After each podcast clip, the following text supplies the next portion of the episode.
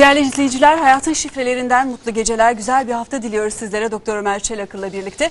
Bu akşam yine çok değerli konuklarımız stüdyomuzda olacak. Ee, Profesör Doktor Yaşar Nuri Öztürk bizimle birlikte olacak. Ayrıca yine Profesör Doktor Abdülaziz Bayındır bizimle birlikte olacak. Ee, sizden gelen soruları da uzmanlarımıza iletmeye çalışacağız. Konu başlıklarımız elbette hem Ramazan hem de gündemdeki konuları işleyeceğiz. Mesela hala çözüme kavuşmayan acaba Abdülaziz Bey'in, Abdülaziz hocamızın söylediği sahuru e, bir buçuk saat geç mi yapıyoruz sorusuna bir kez daha cevap aramaya çalışacağız. Sonrasında da aslında programımızı siz yönlendireceksiniz. Facebook'tan şifreler sayfasından lütfen bize ulaşın. Hazırsanız hayatın şifreleri başlıyor.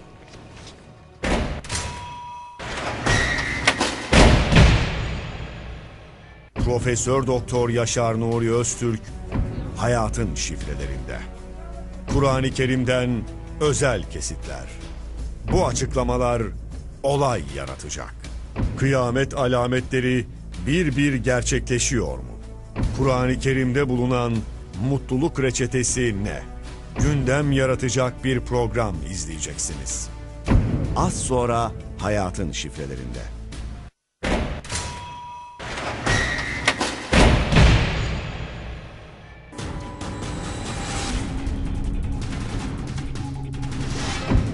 Peygamber Efendimiz'e nüfus cüzdanı çıkartıldı.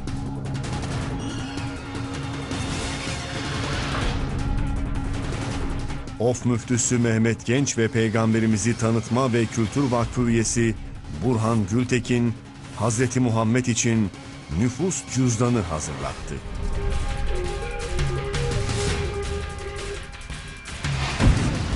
Az sonra hayatın şifrelerinde.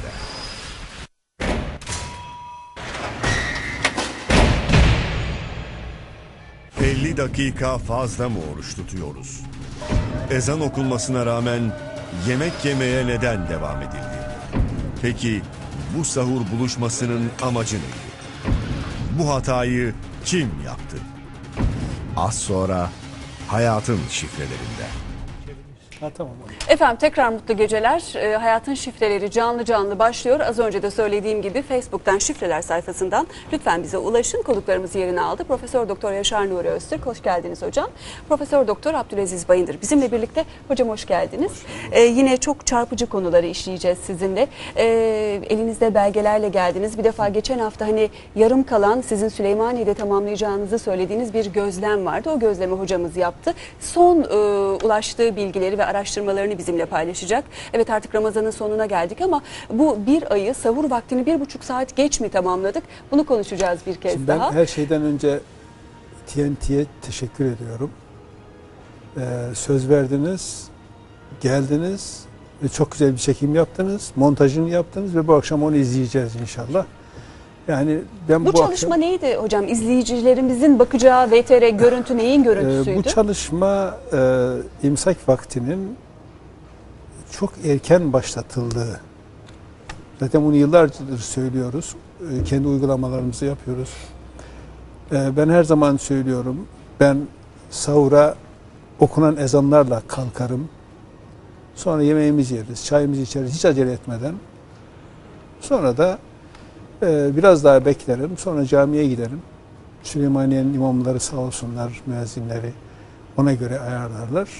Tam zamanında namazımızı kılar döneriz. Bu çekimle biz Süleymaniye Camii'nin hemen yanında çok güzel bir terasta e, ufka tam hakim bir tepede ve çok güzel bir havada e, çekim yaptık ve TNT Arkadaşlarımız hem arkadaşlarımız gel- geldiler. geldiler hem görüntüleri çektiler. Hocam Görüntüler sizden de. izin isteyeyim. Reklama çıkmak zorundayız. Tamam. Çok özür dileyerek. Süleymaniye Camii dediniz. Süleymaniye Camii'de de namaz bambaşka bir keyifli Arkasında da gerçekten orada de. namaz kıldık. Orada da namaz kıldınız. Değerli izleyiciler kısacık bir reklam aramız var. Reklam arasının dönüşünde e, bu konularla devam edeceğiz. Elbette sizden gelen soruları da ileteceğiz uzmanlarımıza. Evet programımız canlı canlı devam ediyor değerli izleyiciler. Ee, Abdülaziz hocamızın geçen hafta yaptığı Rasathane'deki e, bir grup eşliğinde değil mi hocam? Çünkü davetli de bulundunuz, çağrıda da bulunmuştunuz. e, 250 kadar kişi vardı orada. Evet o konuyu konuşacağız ama Yaşar Nuri Öztürk, Profesör Doktor Yaşar Nuri Öztürk yine çok çarpıcı açıklamalar yaptı. O görüntüleri izleyelim, stüdyoda devam edeceğiz. Hayatın şifreleri yine gündeme damgasını vuracak. Maun suresinin sarsıntısı önünde ayakta durmak mümkün değil. Profesör Doktor Yaşar Nuri Öztürk hayatın şifrelerinde. İslam dinine farklı bir bakış açısı getiren ezber bozan alim Yaşar Nuri Öztürk yine çok konuşulacak açıklamalarıyla ekrana çıkıyor. İhtiyacınızdan fazla olanını eğer toplumda muhtaçlar varsa vereceksiniz. İslam dini paylaşın diyor. Allah'ın size verdiği imkan ve nimetleri onlara sahip olmayanlarla eşit hale gelinceye kadar paylaşmıyorsunuz. Ramazan ayında paylaşımda bulun. Bakara 219, Tevbe 34-35 ve Maun suresi. Bunları anlatalım millete. Kur'an-ı Kerim'den özel kesitler. Öyle paylaşım deyince böyle dökülen ayaklarıma bulaşan fazla gelmiş atacağım filan kısımlarını vereyim mi? Böyle böyle bir şey yok. Peygamber Efendimizin yaşadığı mucizeler. En büyük mucizesi Kur'an tartışma yok. Peygamber olur da mucizesi olmaz olur mu ya? Gündem yaratacak bir program izleyeceksiniz. Uydurmalar var. Abartmalar var.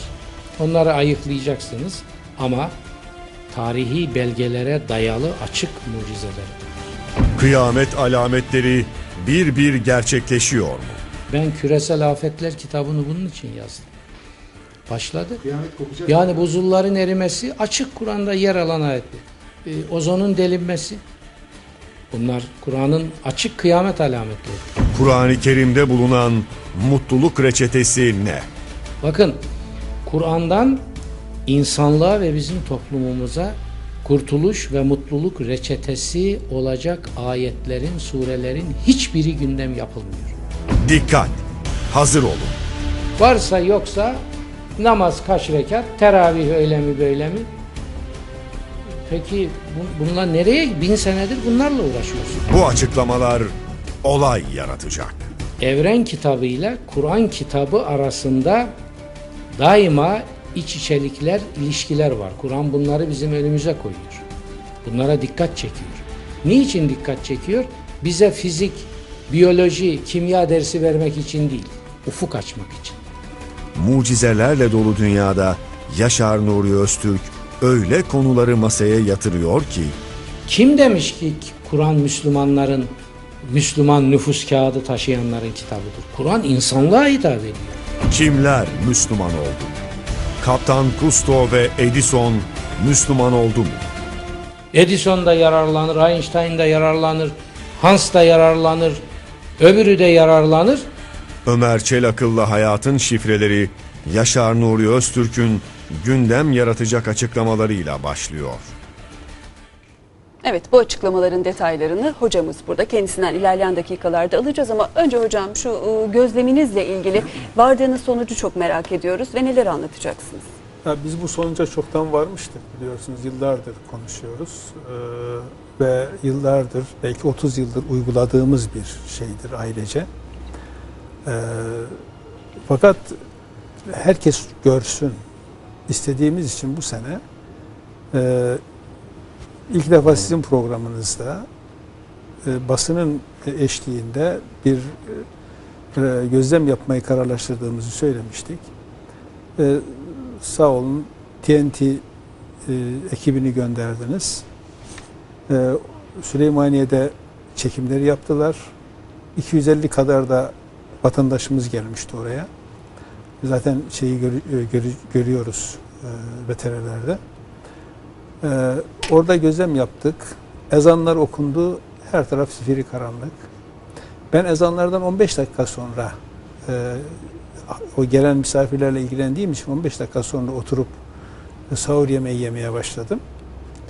Ve sonra beş buçuğa kadar sürdü bu sahur yemeği. Ee, sonra da arkadaşlarımız e, ha- tan yeri ağarınca Süleymaniye Camii'ne geçtik hep beraber. Orada namazımızı kıldık. Çekim yapan arkadaşlarımız da Güneş doğuncaya kadar çekimlerine devam ettiler. Hocam bu gözlemi yapmanızın nedeni aslında bu hani iddia edilen ve bir anlamda gündem yaratan bir buçuk saatlik gecikmenin ispatını yapmakta değil, öyle 50 değil mi? dakika. Ya da 50 50 dakika. dakikalık gecikmenin bir şekilde e, yaptığınız araştırmayla gözlemle ispatını yapmaktı. herkes görsün. Herkes, Herkes görsün istediniz. Burada bir şöyle virgül koyalım hocam. E, arkadaşlarımız bunun görüntüsünü, Tamam. e, çektikleri görüntüyü ilerleyen dakikalarda izleyicilerimizle paylaşacaklar ki daha sağlam zeminde ilerlemiş olalım. Aslında 50 dakikadan fazla da biz 50 dakikayı ihtiyatlı olarak söylüyoruz. Evet. Onu Ki teyit etmiş olduğunuz bu Süleymaniye'de yaptığınız çekimle. Yaşar Hocam, e, VTR'de yine çok çarpıcı açıklamalar yapmışsınız. İlk aklıma takılan biz Doktor Ömer Çelakıl'la neredeyse her programımızda değinmeye çalışıyoruz. Çünkü ilgilisi çok fazla. İşte düşünce teknikleri, mutlu olmanın yolları, tonlarca kitap okunuyor. Siz hiç bunlara gerek yok. Kur'an-ı Kerim'de bunların reçetesi var diyorsunuz. E, ayetlerle sabit reçetesi var. Nedir hocam? Bu Şöyle- mutlu olmanın yolları. Şöyle anlayalım. Yani bu ifadeyi ben de kullanmış olsam şöyle anlarsak doğrudur. Yani Kur'an-ı Kerim açarız. Orada prospektüs gibi reçete yazılıdır. Okuruz. Hemen öğlede okuruz. ikindide uygulamaya başlarız. Akşama iş böyle bir şey değil bu. Kur'an-ı Kerim adreslere gönderir. Kur'an-ı Kerim aynı zamanda insanları belli adreslere gönderen kitaptır. Şimdi bir anekdot var burada. İslam tarihinde çok ünlüdür. Ee, Allah mekanını cennet etsin. Muhammed Abduh, Mısırlı büyük allame, bilgin İslam alimi. Ee, bir yazısında Urvetül Vuska dergisinde meşhur o zaman 1860'lı yıllar diyor ki Kur'an'da her şeyin cevabı vardır. Böyle bir cümlesi var. Şimdi Muhammed Abduh bu. Söylediği zaman yer yerinden oynuyor. Ya bizim gibi sıradan insanlar değil bunlar. Kıyamet kopuyor. Sonra bir toplantıda soruyorlar. Diyorlar ki üstad siz böyle bir şey demişsiniz. Kur'an'da her şeyin cevabı vardır. Şimdi size burada net bir şey soruyoruz. Bunun cevabını Kur'an'dan gösterin bize. Pamuk ekimini artırmanın, pamuk ekiminde rekolteyi, verimi artırmanın cevabı Kur'an'da nerede? E karşınızdaki Muhammed Abduh bunu söylerken herhalde sürçülisan etmiyordu. Var demiş. Göstereyim hemen. Bekliyorlar pamuk mamuk bir şey gösterecek. Feselu ehle zikri. Kur'an diyor ki demiş problemleri, meseleleri onların ehli olanlara sorun. İlmine vakıf olanlara sorun demek o. İşte diyor bu pamuk meselesinde de üretimi artırmak için verimi bu işi bilenlere soracaksınız. Kur'an sizi o adrese gönderiyor. Bu işte demiş böyle cevap veriyor. Tabii kim buna ne diyecek? Şimdi Kur'an-ı Kerim bir defa kendiyle birlikte bizi dört adrese daha gönderiyor. Bir, tabiat kanunlarına atıf yapıyor. Ya daha doğrusu bir hiyerarşik sıraya koyarsak akla gönderiyor. Akıl Kur'an'ın insanı gönderdiği temel adrestir. Hatta Ragıb-ı İsfahani'nin Ezzeriyasında söylediğine göre tabi bu ne demektir bunu Abdülaziz Hoca iyi anlar. Yani aşağı yukarı Kur'an dilinin tartışılmaz aşılmamış büyük ustası Ragıb el İsfahani kitabında diyor ki akıl din de dahil her şeyde komutan akıldır. Ve peygamberlik meselesinde de esas batıni Resul akıldır diyor. Zahiri Resullerden bu peygamberlerden faydalanmanın yolu da batıni Resul olan akla söz hakkı vermekle mümkündür. Şimdi buna göre ilk adres akıldır. Şimdi biz diyoruz ki Kur'an, Kur'an, Kur'an, Kur'an, Kur'an'da var, Kur'an çözümü getirir, Kur'an bu işi halleder, Kur'an'a giderseniz problem biter. Ne demektir bu? İslam'a karşı içinde virüs taşıyanlar yani imansızlıkla malul olanlar diyor ki bunu saçmalıyor ya. Kur'an'ın neresinde ne hangi şey var kardeşim? Pi sayısı var mı Kur'an'da diyor. Bu çok ucuz ukalalıktır. Öbürü de inanan fakat bilmeyen adam da diyor ki ya bu kadar da abartı olmaz. Yani Kur'an'da her şey var falan. Ha bu Kur'an sizi ilgili adreslere gönderir. Akla gönderiyor sizi. Doğru. Akla gönderdiği zaman aklın uğraş alanı içine giren bütün sorumlulukların altına girersiniz ve bütün üretilen bereketlerden de yararlanırsınız. Birinci adres budur. İki, Kur'an tabiat kanunlarına atıf yapıyor. Sünnetullah diyor, kader diyor. Esas kader de gerçek Kur'an'i manasıyla varlığın değişmezleri demektir. Kader, miktar, takdir hep o kökten kelimelerdir. Kur'an'da onlarca defa kullanılıyor. Ölçüler. Ölçüler tabi. Zaten Cenab-ı Hak ölçülendiren bir kudrettir aynı zamanda. Biz gökten suyu Zaten ölçüyle mesela indirdik. vallahu ala kulli şeyin kadir. Kadir. Orada kadire Allah'ın her şeye gücü yeter diye anlam veriyoruz ve anlam kayboluyor. Halbuki vallahu ala kulli şeyin kadir Allah her şeye ölçü koyar. Her şeye Bravo. ölçü koyar demektir. Aradaki fark nedir hocam? Ölçü koymak başka bir şey, güç başka bir şeydir.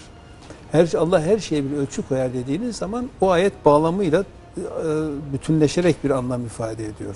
Ama Allah'ın gücü her şeye yeter dediğiniz zaman e, herkes biliyor zaten Allah'ın gücünün her şeye Başka yettiğini. Ama ölçü koyması farklı bir şey. Sonra bir şey daha var orada. Kur'an-ı Kerim altını çize çize diyor ki sünnetullah yani varlık kanunlarında, tabiat kanunlarında değişme yoktur. Bize öğretilen kader değişmez. Nedir o değişmeyen kader? Alnınızda yazı var o değişmiyor. Allah kimsenin vallahi alnında yazı mazı yok. Yazı işte bu ölçüler. Ölçüdür. Bu, ölçüye de- uyarsan- değişmezler bunlardır. Bunu öğretmedik insanımıza ve bu bize büyük kayıplara mal oldu. Üçüncü bir adrese gönderiyor Kur'an-ı Kerim. Tabiat İsterseniz o ölçüye küçük bir örnek vereyim. Buyur, buyur. İyice Ya, anlaşılsın. tabii tabii.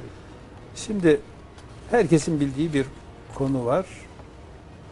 Ee, Peygamber sallallahu aleyhi ve selleme soruyorlar. Diyorlar ki ya Resulallah hastalandığımız zaman e, tedavi ol- olsak mı? Olmamız gerekir mi? Tabii diyor. Elbette tedavi olacaksınız. İyi ama Allah'ın kaderinden kaçmış olmuyor muyuz diyor. O da bir kaderdir diyor. Ölçü işte. o da- Ölçü. Yani nedir? Ölçü koymuş Allah. Tedavi olursanız hastalığın seyri şu ölçüye göre gider. Olmazsanız bu ölçüye göre gider. Yine Hazreti Ömer Evet. e, veba hastalığı bulunan bir yere e, şey yapıyor, e, girmek istemiyor. Ve ona soruluyor diyorlar ki niye sen Allah'ın kaderinden mi kaçtın? Evet Allah'ın bir kaderinden diğer kaderine kaçtın. Ne demek? Allah bir şurada bir ölçü koymuş. Bu veba hastalığı olan yere girerseniz hasta olursunuz. Bir başka ölçü daha koymuş. Girmezseniz olmazsınız. Hocam burada İşte akla atıf yok mu yani? Aklı kullanmaya E atıf yok mu? Hastalığının aklı doktora gidin. ölçüler arasında tercih için kullanırsınız. Siz akılsızlık ederseniz girersiniz o şeyin içerisine. Ondan sonra kendi elinizde yaptığınız o yanlışlığı, o hastalığı hastalığı kaparsınız. Kafanızda suçu da Allah'a atarsınız. Ve bizde işte kader anlayışı bu, bu olmuştur. Peki hocam mesela doğuştan gelen işte konjenital gene- genetik hastalıklar var. Mesela bir kişinin genetik DNA'sında 40 yaşında bir kalp krizi geçireceği programlanmış mesela diyorum. Veya başka bir gende diyabet, şeker hastası olacağına dair bir gen var. Daha henüz doğuşta anne karnındayken o genetik dizilim belirleniyor. Ee, daha sonra 40 yaşına gelince İşte o anne ortaya karnındayken çıkıyor. kader denen de o. Orada Ha. da bir ölçü konuyor.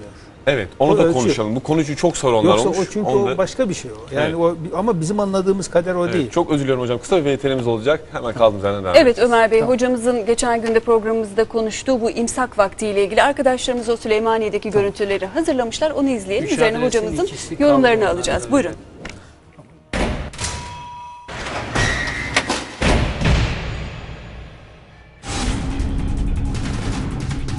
50 dakika fazla mı oruç tutuyoruz?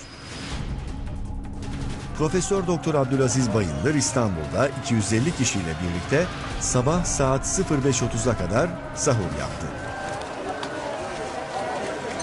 Peki bu sahur buluşmasının amacı neydi? Ezan okunmasına rağmen yemek yemeye neden devam edildi? Ben biraz sonra, asıl yemeğim biraz sonra başlayacağım. Daha henüz başlamadım.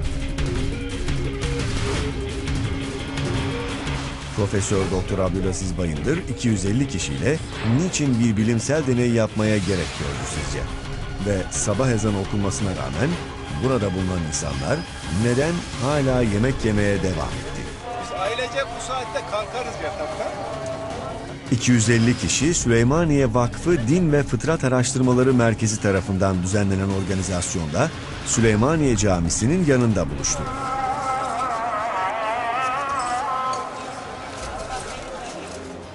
Bu buluşma imsak vaktini gözlemleme amaçlıydı. İmsak vaktinin Türkiye'de erken başladığını öne süren İstanbul Üniversitesi İlahiyat Fakültesi öğretim üyesi ve Süleymaniye Vakfı Din ve Fıtrat Araştırmaları Merkezi Başkanı Profesör Doktor Abdülaziz Bayındır ve beraberindekiler sabah namazının erken kılındığını ve dolayısıyla erken bir vakitte oruç tutmaya başlandığını araştırmak için bu noktada buluştu.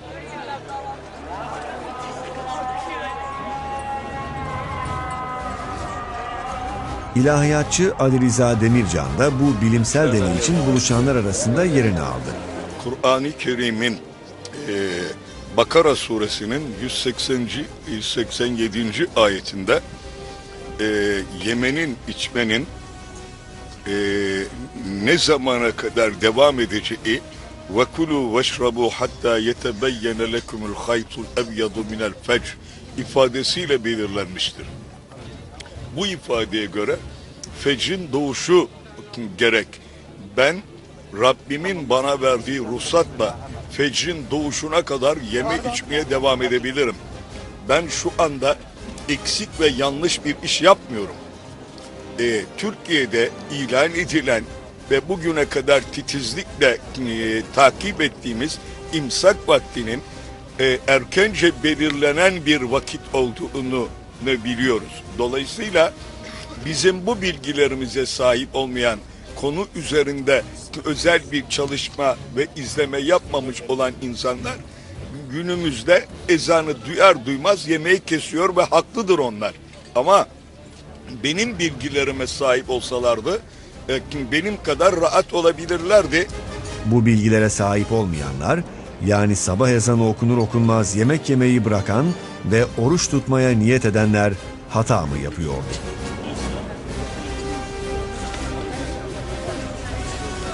Profesör Doktor Bayındır sabah namazının daha geç bir vakitte kılınmasını söylüyor. Doğu ufkunda yoğunlaşma olunca olunca sabah namazını kıl diyor. Bu İsra suresinin 78. ayeti. Bayındır'a göre imsak vakti yanlış hesaplanmış. Fazla bir süre oruç tutuyoruz ve sabah namazı da erken saatte kılınıyordu. Bakara 187. ayet de diyor ki Doğu ufkunda e, siyah iplik beyaz iplikten sizce kesin olarak ayrılıncaya kadar yemeye içmeye devam edin. O siyah iplik beyaz iplik siyahlık dediğimiz mesela şu anda biz İstanbul'un içerisinden bakıyoruz. Özellikle İstanbul'dan bakıyoruz çünkü oruç tutanlar namazı vakti tespit için şehrin dışına çıkamazlar. Buradan tespit etmeleri lazım. Şimdi buradan dikkat ederseniz ufka kadar karanlık yani eğer şehir ışıkları olmasa hiçbir şey göremezsiniz. O e, siyah iplik denen şey buradan ufka kadar olan kısımdır. Eğer açık sahada bakarsanız büyük bir hat gibi gözükür. Geç şu anda hiçbir şey gözükmez çünkü herhangi bir aydınlık yok ufukta. Beyaz iplik denen de biraz sonra göreceğiz. Ufka, ufukta enlemesine yayılan bir beyaz e, ışık koridorudur. O zamana kadar yemeye içmeye devam edin diyor Allahü Teala. Bayındır 30 yıldır sabah ezanı okunduğu sırada uyanıyor, oruç tutmaya başlamadan önce yemeğini yiyor ve gün ağardığında niyet ederek orucunu tutmaya başlıyor. Ben şu anda yemeye başlıyorum ama ben bunu 30 yıldır yapıyorum. Yeni bir şey değil. Yani yeni bir şey değil. 30 yıldır biz ezanlarla kalkarız ailece ve sonra oturur yemeğimizi yer, çayımızı içeriz. Sonra e, camiye giderim. Camide zaten Süleymaniye Camisi'nin yanındayız. Onlar da erken kılmazlar sağ olsunlar. Namazı kılarız. Bu hatayı kim yaptı? Bu hata Türkiye'ye mahsus değil. Tüm İslam aleminde böyledir. Hatayı Osmanlılardan Ahmet Muhtar Paşa başlatmış ve devam ediyor. Hani şöyle bir söz vardır. Bir kuyuya bir deli bir taş atar, kırk akıllı çıkaramaz. Ama ben de diyorum ki o taşı o kuyuya akıllı bir adam atarsa ne olur? O zaman 40 milyon akıllı farkına bile varamaz o taşın. Şimdi şimdi bu taşı akıllı biri sattığı için maalesef çıkarmak çok zor, zor oluyor. Yani insanlar ama inşallah sizlerin de e, bu yapacağınız e, şeyle bu aslında iki asrın büyük haberidir bu. Bunu çok iyi şey yapmak lazım. ve tüm İslam alemini ilgilendiren çok büyük bir haberdir. Burada yaklaşık işte 50 dakikayla 1 saat arasında değişiyor. Ama e, Norveç'in kuzeyine giderseniz buradaki bu fark 2 saati aşar. Ve bu aynı zamanda yası içinde oluyor. Dolayısıyla insanlara hiç dinlenme vakti kalmıyor. Ve insanlar da zannediyor ki bu Allah'ın emridir. Kur'an-ı Kerim'in isteğidir. Vatan, vatandaşlar bilmiyor çünkü yani sıradan Müslümanlar bunun durumunu bilmiyor. Dolayısıyla bu çok çok önemli bir konu. Şu anda çok önemli bir olaya şahitlik ediyoruz. Bayındır Hoca ve beraberindekiler ufuk gözlemi yaptı. İmsak vaktinin hatalı olduğunu söyledi. Yani bu açıklamalara göre 50 dakika fazla bir süre oruç tutuyoruz. yemenin içmenin bırakılması ve akabinde sabah namazını kılmanın caiz olduğu vakit şu an. Lütfen e, doğu ufkuna yani e, köprü tarafına bakınız. Şu anda Kur'an'ın bize bildirdiği, öğrettiği tam fecir vakti olmuş durumda. E, saatlerimize baktığımız zaman e, şu anda beş buçuk yani imsak vaktinin ilan edilmesinden takvimlerimizdeki imsak vaktinin ilan edilmesinden itibaren tam 55 dakika geçmiş durumda.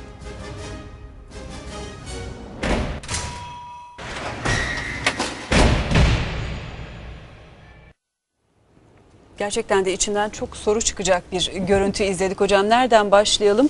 Ee, Osmanlı'dan beri süre geldiğini söylediniz. Ee, aslında sadece e, Osmanlı'da değil, Arap e, özür dilerim, e, İslam aleminde bu hatanın yapılabildiğini ya da bu sorunun yaşanabildiğini söylediniz.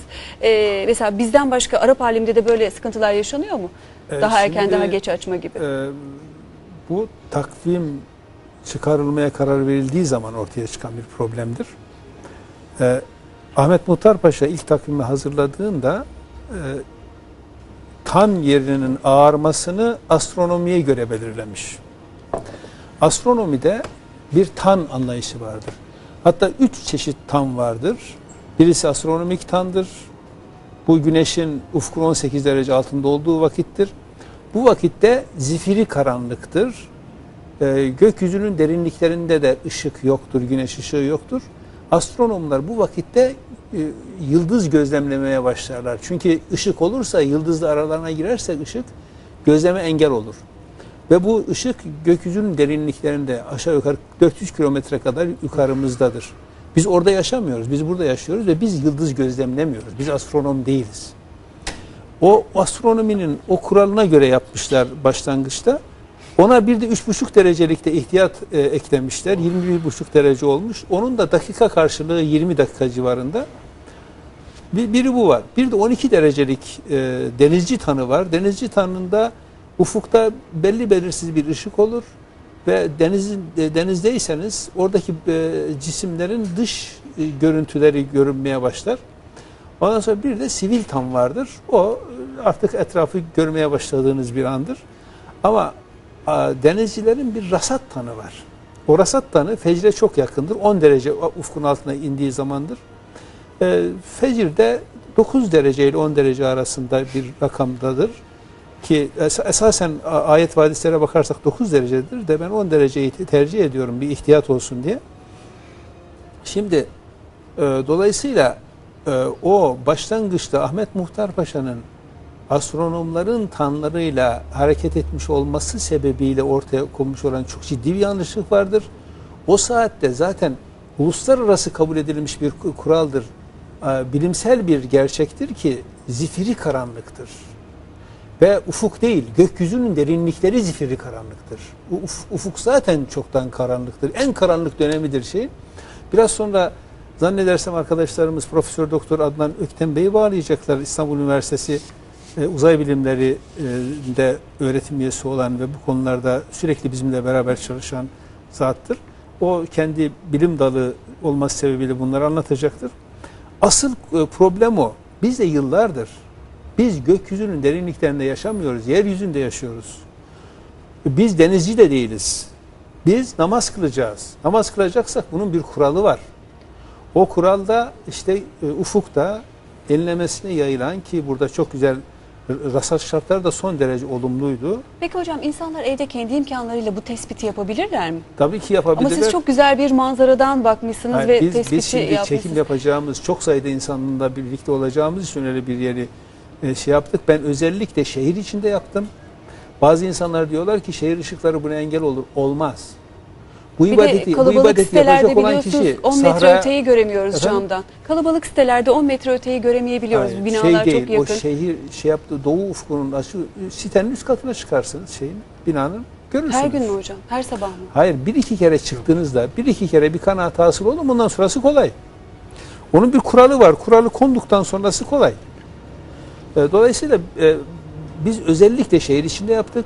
İstanbul gibi bir şehirde şehir ışıklarının yoğun olduğu bir yerde yaptık ki şehir ışıklarının tana engel olmadığını insanlar görsünler. En yüksek Çünkü namaz kılacak yaptınız. olan o şehirde yaşayacak. Oruç tutacak olan şehirde yaşayacak. İnsanın cebinde telefon olması gerekmez. Takvimi olması da gerekmez. Ee, telefon olmadan, takvim olmadan hatta minareden ezan da duyamayabilir. Kendi özel imkanlarıyla o vaktin olup olmadığını tespit edebilecek bir durumda olması lazım bu kişinin. Dolayısıyla en e, ilkel şartlar içerisinde bunların e, tespit edilebilmesinin e, gözlemini orada yapmış Hocam olduk. ev sahibi sizdiniz. Diyanetten kimseyi davet ettiniz mi? Çok kimseyi davet ettik. İstanbul müftüsünü davet ettik. O ben ne gelirim ne de herhangi bir, herhangi bir kişiyi gönderirim diye kesin bir tavır koydu. Ben gitmedim. Arkadaşlarımı gönderdim davet için.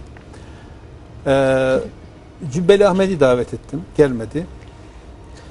Ee, arkadaşlarım aracılığıyla Nihat Hatipoğlu'nun gelmesi için e, bir teşebbüste bulunun dedim. Herhalde vakti uygun olmadı. Mustafa Karataş'ı davet ettim. Mustafa Karataş dedi ki benim gelmeme gerek yok dedi. Benim evim dedi e, yüksekte ben zaten her gün gözlemliyorum. Ben bunu her gün görüyorum ve uyguluyorum dedi. Hmm, tamam. Uygulayıcılardan Tabii. Mustafa Karataş. Hocam. ben dedi her gün gözlemliyorum dedi bunu. Ve bunu her gün yaşıyorum dedi. Zaten o konuşmalarında da bunları söylüyor. Ama gelseydi tabii bizi çok memnun ederdi. Ali Rıza Demircan Hoca gelmiş. Ali Rıza Demircan Hoca geldi sağ olsun. Ali Rıza Demircan Hoca e, zaten kendisi e, kendi evinden bu gözlemleri yaptığı için Ramazan boyunca sabah namazlarında camiye gidemiyor. Çünkü camide erken namaz kılmıyor. Halbuki Ali Rıza Hoca sürekli namazını camide kılan bir insandır. Ama Ramazan'da gidemiyor. Bu yüzden. Hocam siz Buyurun. yoktunuz orada ama e, ben buradan İstanbul izlediğiniz dışındaydım. İstanbul Yoksa-. Biz, Çok- burada beraber. Siz de aynı görüşü paylaştığınızı biliyoruz. Peki bu VTR üzerine eklemek istedikleriniz var mı? Bu Ben de bir anlamda 30 bilimsel deneye. paylaşıyorum o görüşü. Ama şimdi buradan bir şeyi daha söylemek lazım. Demek ki e, Diyanet İşleri Kurumumuzun daha benzeri bazı konularda olduğu gibi bu konuda da görülüyor ki içtihadı veya halka bildirdikleri işin gerçeğini yansıtmıyor. Yalnız burada bir şey Düzeltilmesi hakkını, lazım. hakkını vermek lazım. Evet. Ben e, şu andaki Diyanet İşleri Başkanımız Mehmet Nuri Yılmaz Bey'le Ramazan'dan önce bu konuyu Şimdiki görüştüm. Mehmet Nur Yılmaz Çok, değil. affe- çok affedersiniz. Mehmet Görmez. Yanıldım ben. aman aman. Mehmet Nuri Yılmaz'la da görüşmüştüm çünkü ben bunu konuyu o, o şey yapmadı ona nasip olmadı. Mehmet Görmez Bey'e dedim ki inşallah bu konu size nasip olur. O da dedi ki inşallah bu konuda kararlıyım dedi. İnşallah. Bir de burada bir şey var. Ben onu bildirmem lazım. Şu anda e, 1988'de biz e, gözlemlere başlamışız. Diyanet İşleri Başkanlığı'nın bana hitaben yazdığı bir yazı var. E, doçent Doktor Abdülaziz Bayındır diyor. O zaman doçenttim. Ve burada bir yazı var. Bunu Kim hocam o zamanki başkan? o, o zaman başkan yardımcısı, başkan adına başkan yardımcısı Seyfettin Yazıcı imzalamış bu yazıyı. Bir de bu şeyde Diyanet İşleri Başkanlığı, Din İşleri Yüksek Kurulu'nda yaptığımız bir toplantı var. Ee, Diyanet İşleri Başkanı Profesör Doktor Mustafa Sait Yazıcıoğlu'nun başkanlığında 17 Ocak 1989 Salı günü saat 10'da Din İşleri Yüksek Kurulu toplantı salonunda toplanılmıştır. Yapılan müzakereler sonunda bir şafak ve fecir olaylarına, şafak dediğimiz akşam, fecir de sabah olaylarının gerçek zamanlarının tahkiki maksadıyla daha önce başlatılmış bulunan gözlemlerin ki daha önce başlatılmış gözlemlere ben de katılmıştım.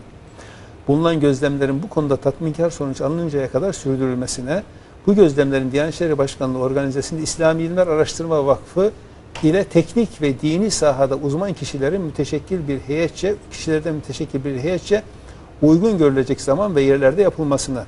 Şimdi ben O zaman burada İslami İlimler Araştırma Vakfı'nı temsilen katıldım. Burada isim ismim var. İslami İlimler Araştırma Vakfı Genel Sekreteri diye burada imzayı atmışım. Bunu biraz sonra inşallah arkadaşlarımız gösterirler. Evet, o, Üç, istedikleri takdirde yapılacak gözlemlere, temsilci göndermeleri hususunda takvim hazırlayan belli başlı kuruluşlara duyurulması deniyor. hocam şu anda arkadaşlarımız zaten görüntüyü paylaşıyorlar. Ha, paylaşıyorlar? Ee, Ha, kağıdı tamam. paylaşıyorlar. Mesela şuradan benim ismimi pek rahatlıkla görebilirler. Doçent Doktor Abdülaziz Bayındır. İSAV Genel Sekreteri, İslami İlimler Araştırma Vakfı Genel Sekreteri diyor. Burada uygundur demiş. Mesela kim katılmış? İrfan Yücel, Hamdi Mert, e, Seyfettin Yazıcı, Rıdvan Çakır, Recep Akkuş, e, Hayri Kırbaşoğlu, Yakup İskender, Hasan Ege, yok Hasan Ege katılmamış. E, Abdurrahman Kahyaoğlu, Şükrü Öztürk, Sami Uslu, İbrahim Atay, e, Ş- Hasan Şakir Sancaktar, Selahattin Hocam bu Kaya. imzalar bize ne anlatıyor? Yani bu kadar yani imza o zamanın o zamanın neyin ittifakını o zamanın e, en üste gelen yani en e, şey Diyanet'in Din İşleri Yüksek Kurulu üyeleri Başkan yardımcısı. Ankara Müftüsü, Din Hizmetleri Daire Başkanı yani önemli daire başkanları e, ve yani çok üst düzeyde yapılan bir toplantı. O toplantıda ben Diyanet'in Diyanet'in bir eleman olmama rağmen Diyanet mensubu olarak katılmadım. İslami İlimler Araştırma Vakfı Genel Sekreteri olarak katıldım. Çünkü bu konu o toplantının düzelmesinde asıl rolü ben oynamıştım. Evet. Ee, burada Yaşar Hocam görüyor. sizin yorumunuzu bekliyor Yok, şunu da söyleyeyim. izleyicilerimiz. Bakın Buyurun şu- hocam şu dosyada da-. Evet. Şu dosyada da bizim yaptığımız gözlemler var. Bunların detaylarına girmek yok. Gerek, gerekmez. Böyle bir başka dosyamız daha var. Ben onların hepsini getirmedim. Bütün gözlemlerimizde bu hataları tespit ettik ve imza altına aldık. Hocam bu neyi değiştirecek? Hocamızın cesurca çıkıp zaman ve emek harcayarak böyle bir araştırma yapması ve belgeleriyle ortaya koyması. E, Artık bu Ramazan'a bir hafta 10 gün bir şey kaldı. Çok az bir zaman kaldı ama önümüzdeki yıl için neleri değiştirecek sizce? Şimdi bunu hoca bunu e, ilgili ilim adamlarının da katkısıyla e, teknik olarak da açıkladı ama sadece bir ilahiyatçı söylemi olarak bunu hemen burada hakkını verelim. Hepimizden önce Hüseyin Atay biraz zaman farkı olmakla birlikte telaffuz etmiştir. Yani 1970'li yıllarda o zaman bu büyük tartışmalara yol açtı etti. Ama Hüseyin Atay hocamız bu araştırmaları bunları böyle bir vakfa sahip değildi. Bunları yapma. Bunlar Abdülaziz Bey'e nasip oldu. Ama şunu söyleyelim. Ben de dahil Hüseyin Atay Hoca'nın bunu açıkladığı günden beri 30 yıldan beri biz oruçlarımızı böyle tutuyoruz. Ha belli ki Ali Rıza Demircan gibi e, önemli ilahiyatçılarımız arasında bir isim e, işte Mustafa, Mustafa Karataş dedi filan, hocamız. Mustafa Karataş benim e, dekanlığım zamanında İstanbul Üniversitesi'ne aldığımız bir arkadaştır. Genç olmasına rağmen o da burada. Şimdi ben büyük bir ümitle bekliyorum. E, Diyanet işleri de şu kadar insan burada katılmışsa buna yıllar önceden artık bunun İslam alemine de öncülük edecek şekilde bu taşın kuyudan çıkarılması gerekecek. Evet. Burada herkes Abdülaziz Hoca'ya da Zaten dua çalışmalarımız da edecektir. edecekler tabii. Evet yani bir de şunu anlayalım, halkımız şunu anlasın. Benzeri konular geldiği zaman da bunu unutmasınlar. Yani Diyanet işleri ben onu anlayışla karşılıyorum. Kitlesel bir sorumluluk taşıyor. Devlet kurumudur, anayasal bir kuruluştur. Oradan gelen bir takım hassasiyetleri vardır, olmalıdır. Bunlar ilk telaffuz edildiğinde bunlara şiddetle reaksiyon gösteriyor. O şiddeti kırsın. Desin ki bakacağız, edeceğiz. Tamam. Yok, bu konuda şiddetli bir reaksiyon yok. Hocam Hayır, Diyanet evet. belgeleriyle öbürü. açıkladıktan Başka- sonra başka Burada konularda- 30 tane daha Doğru, sayabiliriz. siz mesela görüntüleriyle gösterdiniz gayet makul geldi. Dinledik ve kavradık. Evet. Diyanet neden çekinsin ki? Bakın böyle böyle diye açıkladığında niye itiraz Efendim, olsun? her şey her şey böyle olmuyor. Yani şimdi girmek istemiyorum.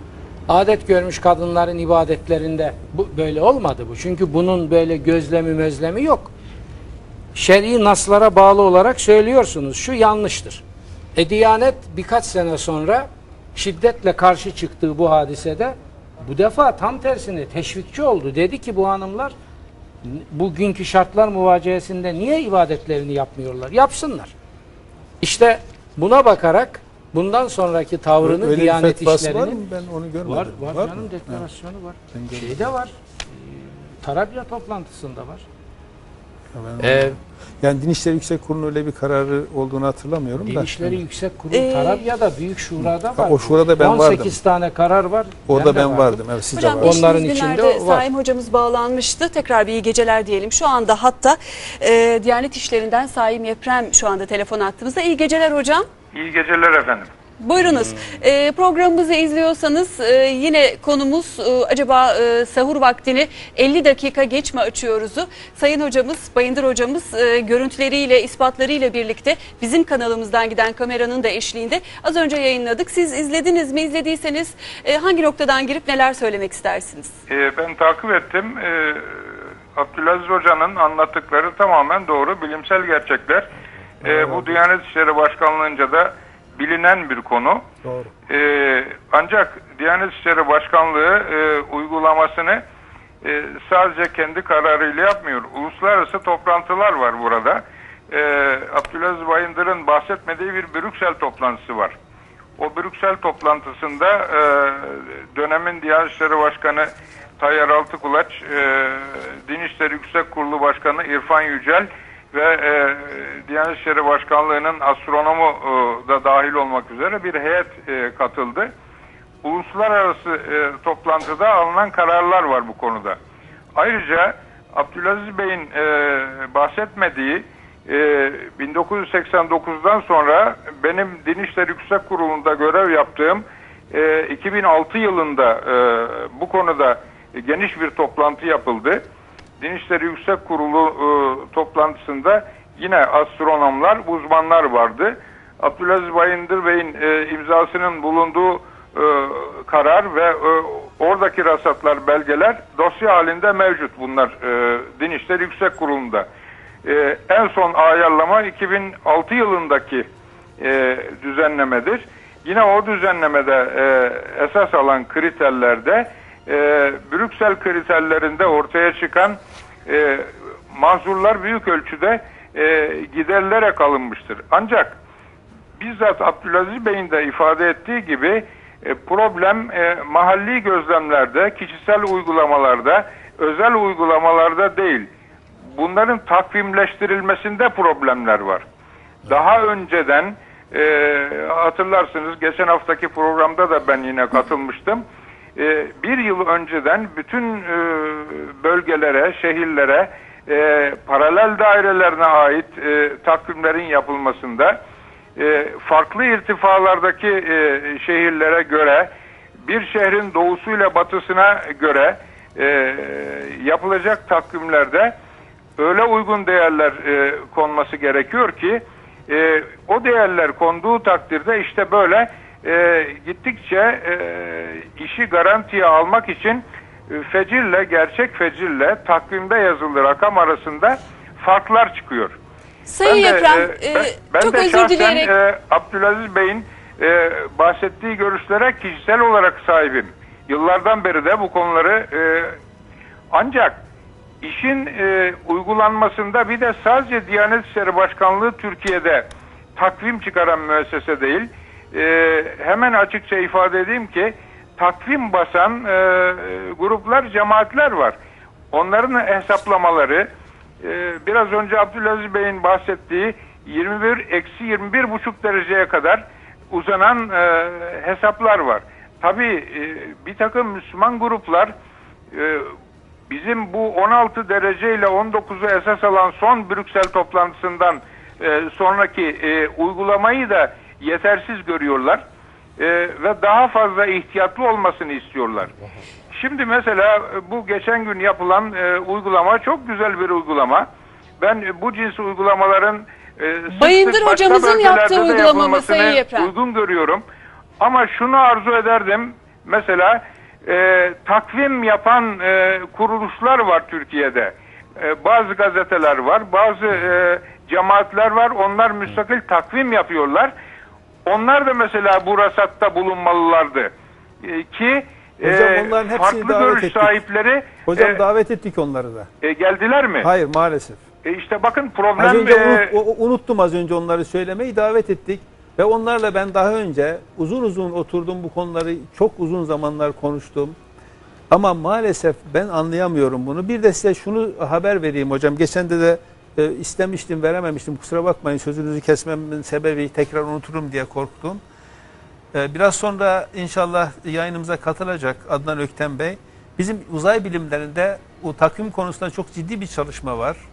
Ve bu arkadaşlarımız sizin bahsettiğiniz bütün şeylerde dikkate alarak yani şu anda noktasal sizi geçen hafta söylediğiniz o noktasal e, şeylere varıncaya kadar e, bir çalışma var. Yani e, zaten e, s- Sayın Başkan'la da biz konuşmuştuk e, Ramazan'dan önce. Zannederim bu çalışmaları birlikte yapacağız. Öyle ta- yani öyle ben bana gelen intiba en azından öyle. Onların da tecrübelerinden ki bu konuda e, asıl rolü sizin oynadığınızı ben zaten yıllar önce biliyorum. Bu konuda çok büyük gayretleriniz olduğunu da biliyorum. Ama şunu da burada vurgulamak lazım. Ben her her defasında söylüyorum.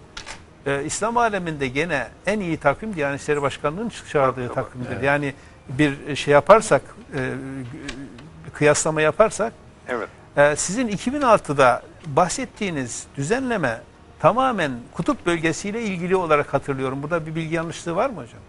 Ee, yani u- uygulamaya konan kutup bölge e, öyle 49. hatırlıyorum paralelden yukarı ancak imsak vaktinin hesaplanmasında da bir düzenleme yapıldı. Hatta takvimler daha önceden e, kalıp olarak matbaaya verilmiş bazı firmalar e, hesaplar değiştiği için bazı problemler de çıkmıştı 2006 düzenlemesinde. Sayın Yeprem izninizle izleyicilerimizden çok sorulan soruyu size özellikle yöneltmemi istiyorlar. 22 gündür biz 50 dakika erken e, yapıyorsak pardon geç yapıyorsak bu işi bunun vebali Diyanet'in mi diyorlar? Hayır böyle bir şey yok. Bu burada e, Abdülaziz Bey'in e, açıklaması da var gazetelerde. Dini bakımdan e, kişiler iradi olarak bunun, bunun böyle olduğunu bilerek yapmaları halinde sorumluluk kazanırlar. Ama e, Müslüman kardeşlerimiz hesapların böyle olduğu e, bilgisine dayanarak e, uygulamayı yapmışlardır. Buna e, şer'i e, özür kabul edilir. Binaenaleyh e, ibadetleri Cenab-ı Hak nezdinde umulur ki makbuldür. E, herhangi bir vebal yüklenmezler. Ama bilerek e, bunu uygulamaları halinde sorumludurlar. Sayın Yeprem izninizle Bayındır hocama da bir sormak Bakın ben istiyorum. bitireyim cümlemi izin verirseniz iki cümle 50 daha söyleyeceğim. Ee, benim kişisel tercihim ki bu aynı zamanda bilimsel kanaatimdir benim. Ee, sahuru erken e, başlatmakta hiçbir mahsur yoktur. Bu bir ihtiyar, ihtiyattır. Ama e, namazı hemen sahur yemeğini yedikten sonra kılmak e, sakıncalıdır. Gece namazı e, haline dönüşmüş olur. Biz eskiden e, daha uygun bir uygulama vardı. Sahur için ayrı ezan okunurdu. Sabah namazı için ayrı okunurdu. Bu ikisinin arasında yarım saat e, civarında bir fark olurdu. Böyle bir uygulamayı yapmalarında fayda vardır Müslümanların. Çünkü e, her zaman bu kadar net bir e, fecir gözlemesi mümkün değil. E, ihtiyaten sahuru bırakırlar. Yarım saat sonra da namaz kılabilirler diye düşünüyorum ben. Ee, Hocam, de teşekkür ederiz. Hocam say- bu durumda say- insanlar Sayın ezan Hoca'nın- okunmadan mı namaz Bakın kılıyorlar? Sayın Hoca'nın söylediği e, Peygamberimiz sallallahu aleyhi ve sellem zamanında yapılan bir uygulamada uygulamayı aslında hatırlayamadı yoksa söylerdi.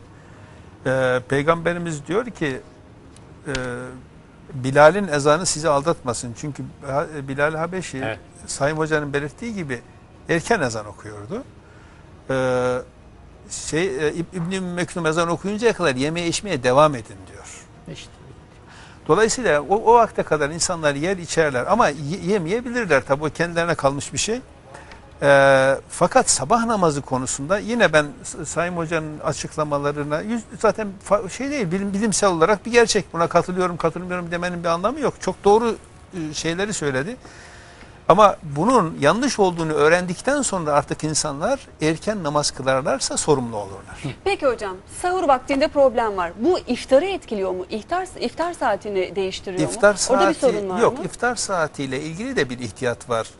Ee, Sayın Hoca'nın belirtmiş olduğu o e, yükseklik, alçaklık ve o, şeyler ş- o e, yerleşim bölgelerindeki uzaklık farkları dolayısıyla e, kendileri ki bu tekrar edeyim o takvimde takvimin hazırlanmasında yanlış hatırlamıyorsam hocam ben öyle hatırlıyorum. Asıl başrolü siz oynamıştınız. Evet, evet. Yani evet. Evet, o doğrudur. Evet. Dolayısıyla e, bir 7 dakikalık bir temkin koymuşlar. Yani o 7 dakika belki 4 dakika indirilir mi indirilmez mi? Bu da gene Sayın Hoca'nın sürekli vurguladığı takvim yapmadaki yani son teknik gelişmelerle belki bunu en aza indirebiliriz. Ama onu sıfıra indiremeyiz. O mümkün değil. Neden mümkün değil? Çünkü ısırancalarda oturan da kendini İstanbul'da sayıyor. Tuzla'da oturan da İstanbul'da sayıyor. Beylikdüzü'nde oturan Beylikdüzü'nde oturan da İstanbul. İstanbul'da sayıyor. Mecbursunuz bütün bunları e, bir ortak noktada birleştirmeye. Ve o bahsettiğiniz sıkıntıların da asıl kaynağı bu oluyor değil mi hocam? Evet. Tamam. Ee, iftar çok soru geldiği için bir kez daha sorma iftarda gereği bir hissediyorum. problem yok. İftarda bir problem var mı? iftar Endişeli çünkü iftar izleyici. yaptığımız zaman mesela İstanbul'da iftar yaptığımız zaman güneş en az 7 dakika önce batmış oluyor. Bir sakınca yok. Bir sakınca en fazla birkaç dakika geç Yani açılmış tabii. oluyor. Ama Onda işte da o orucu bozan bir durum yok. Yani bazı kimselerin orucu şeye gitmesin diye. Ee, arkadaşlar bir telefon daha hazırladılar. İstanbul Üniversitesi Fen Fakültesi Astronomi bölümünden Profesör Doktor Adnan Öktem şu anda telefon attığımızda sanıyorum. Hocam iyi geceler. İyi geceler.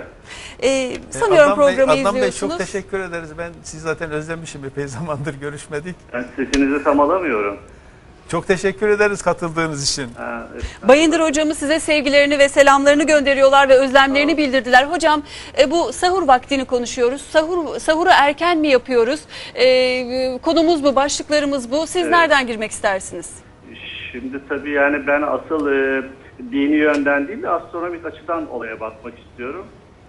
Çünkü daha önceki bütün tartışmalarımızda hep astronomik açıdan ben bir danışmanlık yaptım hocama. E, kendisi az önce bahsetti. Yani dünyamız yaklaşık 400 kilometre kalınlıkta bir atmosfer tabakası ile çevrili. Güneş doğmadan veya battıktan sonra atmosfere çarpan güneş ışınları bir süre daha havanın aydınlık kalmasını sağlar. Buna tan olayı diyoruz. Bunu herkes biliyor. Güneşin ya veya gökyüzünün tamamen kararması yani halk arasında zifiri karanlık denilen şartın oluşması için güneşin ufkun altında 18 derece inmesi gerekir. Bu tamamen astronomik bir olaydır. Astronomlar- Hocam müsaade eder misiniz? Ben buraya Buyurun. vurgu yapayım. Bakın Adnan Hoca bu işin uzmanı olarak diyor ki 18 derece zifiri karanlıktır diyor. Herhangi bir aydınlık yok. Evet aynen öyle Bu diyorum. çok önemli. Zifiri karanlıktır. Evet. Gerçi Ee, az önce- gerçi Sayın Bey de onu e, aynen kabul etti ama halkımızın daha iyi bilgilenmesi açısından hocam yani şey yaptım. Evet. Hocam Evet. siz bu araştırmalarınızı Diyanet'le paylaşıyorsunuz öyle değil mi? E, hayır biz, ben hep Abdülaziz Bey ile çalıştım beraber. Diyanet'te bir çalışmam olmadı. Ee, Sadece e, epey ben devreye önce girebilir geçen miyim? yıl 2010 yılında e, galiba 8 e, 8 Eylül 2010 tarihinde Din İşleri Yüksek Kurulu'nun yayınladığı bir kamuoyu duyurusuna karşı Hamza Aktan Bey'e bir mail attım. Gerçi cevap alamadım. E, Yani orada yazdıklarının işte astronomik tanla ilişkili olmadığı, söyledikleri ifadelerden o manalar çıkmadıkları ile ilgili e, bir bilgi vermek amacıyla atmıştım. Bir cevap alamadım. Gerçi o mail uzun. Burada okumak istemiyorum. Birkaç sayfalık bir mail. E, yani bu, burada belki gene Abdülaziz Bey az önce bahsetti ya, yani üç çeşit tandan. Yani birinci tan güneşin ufkun 6 derece altına inmesiyle oluşan bir sivil tan var. Bu durumda yani tanım olarak bakarsak belki herkesin bilmesine yarar var. Çevredeki cisimler net bir şekilde teşhis edilebilmekte ve e, en parlak yıldızlar gökyüzünde görülebilmekte bu Ee, durumda. Adnan Bey müsaade eder misiniz? Peygamberimiz sallallahu aleyhi ve sellem bu durumu ifade için şöyle diyor. Diyor ki attığınız bir okun düştüğü yeri görünceye kadar diyor. Hatta Evet. bir birçok alim bu zamana kadar e, tanı uzatabiliyor. Evet. Evet. Ee, Sayın Yepren de şu anda telefon attığımızda. Hocam duyabiliyor musunuz ee, Efendim, Sayın e, Öktem'le yaptığımız konuşmayı? Katılmak duyuyorum. ister Bir- misiniz? e, Ee, Diyanet'e bir e, mail attığını bu konuyla ilgili fakat cevap alamadığını söyledi Sayın Öktem.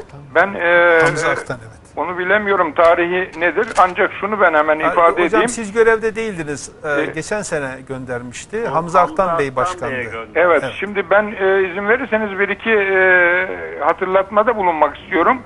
E, bu hesaplar ilk olarak e, benim 1971-75 yılları arasında Diyanet'te görev yaptığım zaman bizzat benim yönettiğim e, faaliyetlerle gerçekleşti bu takvim işi. E, o zaman kanun gereği e, Kandilli Rasathanesi'nin e, ile ve e, Harita Genel Müdürlüğü ile e, müşterek çalışıyorduk.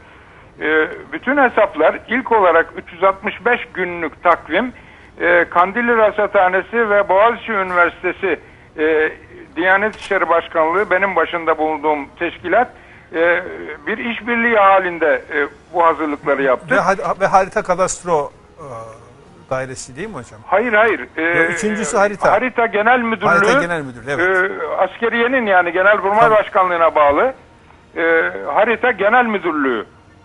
E, as- askeri daire yani bu.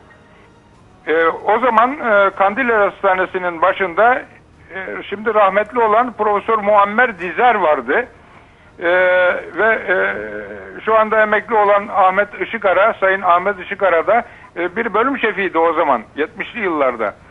Oranın e, zaman e, bölümüyle e, müşterek namaz vakitleri hesabı yapıldı ki Fatin Hoca'dan bahsettiğim tarihe kadar Doktor Hasan Tayşi'nin dört ilimiz için hazırladığı namaz vakitleri saat farkları konulmak suretiyle diğer illere dağıtılıyordu ki son derece yanlış bir uygulamaydı. İlk olarak ekvatorun altında eksi 61, ekvatorun üstünde artı 61 e, paraleline kadar her yarım derece e, paralel esas alınarak e, dünya için namaz vakitleri hesapları yapıldı. E, ve 365 günlük e, ilk takvim o zaman hazırlandı. İşte bu e, o tarihten itibaren imsak vakti ve yatsı vakti problemi devamlı gündemde uluslararası toplantılar yapıldı. Bu toplantılarda bir takım kararlar alındı. Ee, bütün bunların dosyaları bende mevcut ee, ve Diyanet İşleri Başkanlığı'nda da mevcut.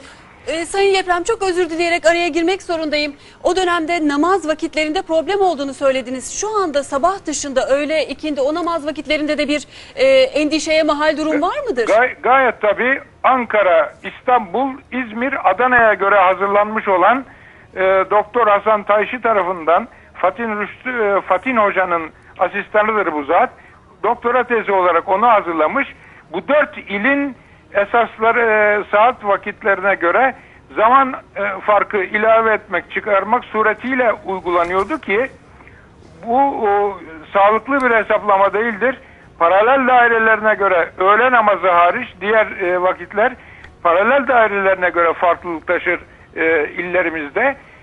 İşte biz e, bu uygulamayı gerçekleştirdik. Hocam izin isteyelim sizden çok özür dileyerek. Yaşar Evet. hocam bu çok önemli bir açıklama, çok büyük bir açıklama. Yani diğer namaz vakitlerinde de endişeye mahal olduğunu söylüyor Sayın hocam. Ya, hayır, Nereden hayır. girersiniz? Vardı Vardı. da onu çözdüler büyük Çöz- ölçüde. Çözüldü. Büyük ölçüde büyük ama. ölçüde çöz. Ya bakın şimdi e, şimdi bir şey bahsetti, bir şeyden bahsetti. E, Bir e, kanuni zorunluluktan bahsetti. O şartlar içerisinde bir de o günkü teknik imka- imkanlar içerisinde yapabileceklerin en iyisini yaptılar. Öğle ile ikindi konusunda dikkat ederseniz ben hiç konuşmadım şimdiye kadar. Ve onu ben Sayın Hoca kadar bilmem de mümkün değil o konu. Bizim asıl itirazımız yatsı ve sabah namazları konusunda. E, çünkü asıl problemi çıkaran o insanların dinlenme vakitlerini ellerinden alıyoruz. Ve kuzeye doğru gittiğimiz zaman bu artık tahammül edilmez noktalara geliyor. Peki öğle ve ikindiye gelirsek hocam o konuda Öyle söylemek ikinde ciddi bir istedikleriniz var problem mı? yok. Ciddi bir problem yok orada. Siz hocam hiç katılmıyorsunuz konuşmaya. Soruyorum Hayır ben bu neden girmiyorsunuz? teknik bir mesele. Benim zaten fikrim 30 senedir böyle. Ama ben bu böyle çalışmalar yapıp da insanların önüne koyacak durumum yoktu. Ben kendi vicdanımda bu kanaate vardım. Bunu ifade de ettim. Olur mu öyle şey falan? Oluyormuş işte. Allah herkesten razı olsun. Bu işi bu şekilde ayrıntılayan. Mesela- Kur'an-ı Kerim ilme atıf yapıyor mu? Yapıyor. Demin dedik 5 adres, üçünü saydım, 4 ve 5 kaldı. Biri de ilimdir. Akla atıf yapan bir kitap ilme de atıf yapar. İşte bakın. Ben bu akşam bu akşam Bakın Say- çıktı. Sayın Yeprem geçen hafta da Sayın Yeprem hocamıza hem geçen hafta için yaptığı katkılardan dolayı hem de bu akşamki kendi şahsiyetine yakışan gerçekten Aynen e, öyle, yani e, şey olarak e, tamamen bir bilim adamı olarak asla duygularının etkisi altında kalmadan bütün gerçekleri bütün çıplaklığıyla konuşması sebebiyle bence bugün geçen haftada bu haftada en büyük hizmeti yapan kişidir. Biz Çok de teşekkür, teşekkür ediyoruz kendisine. katıldığı için. Ayrıca ayrıca Adnan Hoca'ya son derece çok teşekkür ederim. Kendisi hiçbir bakın tamamen fedakarlık yaparak hiçbir maddi e, beklenti içerisinde olmadan bugüne kadar bütün çalışmalarımıza canı gönülden katılmış. Benden daha fazla heyecan duymuş. Birlikte ku- kutup bölgesine iki kere gittik. E, Kışın hiç güneşin doğmadığı zamanlarda gittik. Çok güzel gözlemler yaptık. Yazın güneşin hiç batmadığı zamanlarda gittik. Çok güzel gözlemler yaptık. Çok güzel sonuçlara vardık. E, tabii teknik olarak bir takım e, ufak tefek problemler kaldı ki o problemlere Sayın Bey de e, güzel e, dikkat çekti. E, inanıyorum ki e, bu e, bu ortam şu anda ortaya çıkan ortam e, gerçekten Türkiye'yi bu konuda dünyanın lideri yapacaktır. Hocam her Evet. iki hocamıza da şu konuda soru geliyor. Evet sabah ezanıyla namaz vakti arasında fark var iki hocamızın da diyorlar. Peki öğle ve ikindi ezanı okunduktan sonra hemen kılıyorlar mı diye sormuşlar. Hemen kılması şart. Orada Yani- orada Hemen geniş kılarız. zaman. Hemen Hayır, kılarız. Hemen kılarsa zamanda kılar. bir sıkıntı var mı diye Zamanda yok. Takvimde yazılı ne kadar süre Yani olduğu. öğlen Orada öğlen yok. vaktinde zaten problem olması mümkün değil. Çünkü öğlen şeyden e, güneşin meridyenden batıya kayması e, halinde başlar ki bu e, astronomi tarafından çok net olarak bütün bölgeler için noktasal olarak belirlenmiştir. Bunda herhangi bir problem yok. Bilmiyorum Adnan Bey şeydeyse hattaysa söyleyecektir. Yani öğlende herhangi bir Ya şey meridyen geçiş açısından herhangi bir problem yok. ibadetlerini yapsınlar. Orada Evet. ne- Yani yani, şimdi zorla iş çıkarmanın bir alemi yok. Ben hastayım. Evet yani e, meridyen geçişi e, konusunda en küçük şüpheye yer var mı? Yok yani Yok. sizle Yani de bitti. daha önce bu konuları konuştuk. Ee, hiçbir problem yok. Yani güneşin e, doğu kenarı batıya geçecek tam meridyenden. Bunun hesabını e, yapmak e, son derece kolay yani. Ve noktasal olarak hesaplarla. yapılıyor değil mi? Noktasal Tabii olarak. hesapla yapılıyor. Tabii, hesap. noktasal olarak yapılıyor. Peki hocam bunu Öğleyle pardon. bu Öğleyle öğlen ikindi namazının- arası e, namazlarının vakitleriyle ilgili bir problem yok. Orada başka problemler var ama onları burada konuşmuyoruz. Vakit- zamanı dışında mı? Yani Neyse, birleştir, vakitle namazların ilgili- birleştirilmesi konusu vakitle var. ilgili bir Tabii, o- o icrası, konuda evet. raket sayısı falan neyse onlar bugünün işi değil. Ama Sayın Bey hakikaten hem Diyanet İşleri Başkanlığımız için hem ülkemiz için hem ilim çevresi için, ilmiye e, mensupları için e, çok önemli bir şahsiyettir. Ona buradan e, Hocam saygı ve şükran duygularımızı ben de ifade etmek Biz de istiyorum. teşekkür ediyoruz ama Evet. söylediğiniz konuyu kapatmamı beklemeyin sakın. Rekatlarda, Oraya sayılarda şey e, sorun var dediniz. bu akşam Hem ona hem girmeyelim. Hayır, ikindi bu de. akşam girmeyelim çünkü o bitmez. konu şey değil. Karıştırma onu. Yani bir Herkes konu iyice anlaşılsın. takvime baksın, ibadetlerini yapsın. Takvimde bir problem yok. Problem buydu. Allah razı olsun. Bakın ne güzel oldu. Buradan Hüseyin Atay hocamıza da dualarını bekleyerek şükranlarımızı iletelim. O bu meselede bayağı uğraşmıştır. Öbür meselelere gelince zamanla inşallah olacak. Yani geleneğin dinin üzerine örttüğü şal bir biçimde zaman içinde kaldırılacak ve e, İslam'ın vahye dayalı çehresi ortaya çıkacak. Bu bizim e, samimi niyazımızdır. Biz bunu görürüz, görmeyiz ama Allah'a şükür bakın birçoğunu görüyoruz. Birçoğunu görüyoruz. Yok, çok güzel gerçekten. Evet. E, Sayın Öktem hatta mısınız? E, Emel Hanım son bir şey söyleyeyim. Buyurun. Şimdi yani hocalarımız e, kriterleri ortaya koyduktan sonra öğle namazı, ikindi ve diğer namazlarla ilgili astronomik açıdan hesaplamada bir problemimiz yok. Yok. Bütün Yani problemler noktasal ortaya olarak yapıyorlar. Yani bunlar yapıldıktan sonra gerisi bizim için böyle kolay. Yani hatta şu anda e, bazı vakitler için program da geliştirmiş durumdayız. Evet. Yani elimizde bir yani basit onu da program iyi var. ki söylediniz e, Adnan Bey. Çok teşekkür Diyanet ederim. peki Söylediniz. sizden destek istese, birlikte çalışmak istese üniversitenizde böyle bir destek verir misiniz? Tabii tabii çalışılabilir. Veriyor Çok da iyi olur. Ee, şimdi e, e, uzman e, astronom söylüyor evet bir sorun vardır. Diyanete mensup bir e, hocamız evet diyor ama Ramazan'ın bitmesine de işte e, daha 8 gün var. Bu 8 Hayır, günde ya- bir şeyler değişebilir ya mi hayır, hocam? Şimdi o, Ha, ne değişecek? O, o kadar müsaade kolay buyur, değil. Bir evet. dakika. Şimdi Değişti onu, işte onu şu bir an. açalım. İnsanlar rahatlasın. Yani Bu böyledir ama ben bugüne kadar bir saat 50 dakika yarım saat fazla oruç tuttum. Bunun ne mahsuru var? Bunun Burada problem problem şudur. Kalkmış adam bu imsak imsakiyeye göre ağzına bir lokma bir şey koyamıyor, aç oruç tutuyor. Ben o aç tutanlardan biriyim. Benim gerekçelerim başka. Biz o insanların önünü açalım. Yoksa birisi e, yemiş erkenden yatmış ve bundan çok daha erken sahurunu yapmıştır. Kıyamet kopmaz. O onun Hayır, hiç sahur tercihidir. yapmayabilir de. Hiç yapmayabilir de. Bunu biz dışında konuşmuyoruz. ezandan önce namaz kılınıyor Aa, da mesela onu bakın, soruyorum. orası işte. önemli o. işte. Asıl Ben de onu problem o sordum. işte. Gayet tabii. Cümlemin sonunda o olacak. Problem o işte. ezandan önce namaz kılınıyor. Onun vebali kimde? Onu Vaktinden önce sormaya kılınıyor. Sahurdan sonra biz namaz kılacağız diye ben senelerdir ailece oturup beklediğimizi biliyoruz. Çünkü o okunan ezanla namaz kılamazsınız. E söylediğiniz zaman kıyamet kopuyor. İşte bak çözüldü şimdi. Ya ben geçen de bir hadis gördüm ve Yatsı, vaktinde, çarpıldım. yatsı vaktinde senelerdir sabah namazı kılıyor insanlar. Evet. Evet. Geçen de bir hadis gördüm ve çarpıldım gerçekten. Peygamberimiz diyor ki ve birçok kaynakta gördüm ilk defa. Diyor ki insanların namazı vaktinde kılmadığı zamanlar olabilir diyor. O, o zaman siz vaktinde kılın. Sonra camiye gidin. e, şey, e, nafileye niyet edin diyor. Çünkü farzı kılmışsınız. Ha, farzı kılmışsın. Yani çok e, ilginç bir şey gerçekten. Demek ki o zamanda bile bu tefavüt var. Evet. Kader konusunda çok soranlar var ama zamanımız olursa isterseniz konuşalım. Çok farklı sorular gelmiş hocam herhalde. Onu bence müstakil bir program yapmak Tamam. lazım. Burada e, karma karışık olur. Mesela Buhari'den ve Yani Davut'tan onu tam bayağı bir- olarak tam olarak eğer 120 şey günlük yapılmaz- şey olayını sormuşlar. İşte anne karnında e, sahip mi şakim yani nedir? İşte Ben meleklerin onu- gelmesi o- o- onu o bayağı bir konuda kişi kısaca göndermiş. şeyler söyleyebilirim fazla değil de. Ama detaylarına Siz bilirsiniz. ama Yani şimdi hayır şimdi siz şimdi, şimdi siz doktorsunuz. Ben bir şey söyleyeceğim ilave bir takım şey sorular soracaksınız. Sabaha kadar Hocam sürecek. rahat, rahat olun. Yani dilediğiniz gibi konuşabilirsiniz ama isterseniz Yaşar Hocam bir dahaki sefere de konuşabiliriz veya kısaca konuşabiliriz. Kadir'i çok merak eden Hayır, var. kader Yani konusu. ben o ana karnı işini buraya bir uzmanın çağrılmasını e, Peki kader konusunda yani peki- ayrı incelemiş Abdülaziz. Ha, ben tabii şey o konuda yapamam. uzmanlarla epey çalıştım.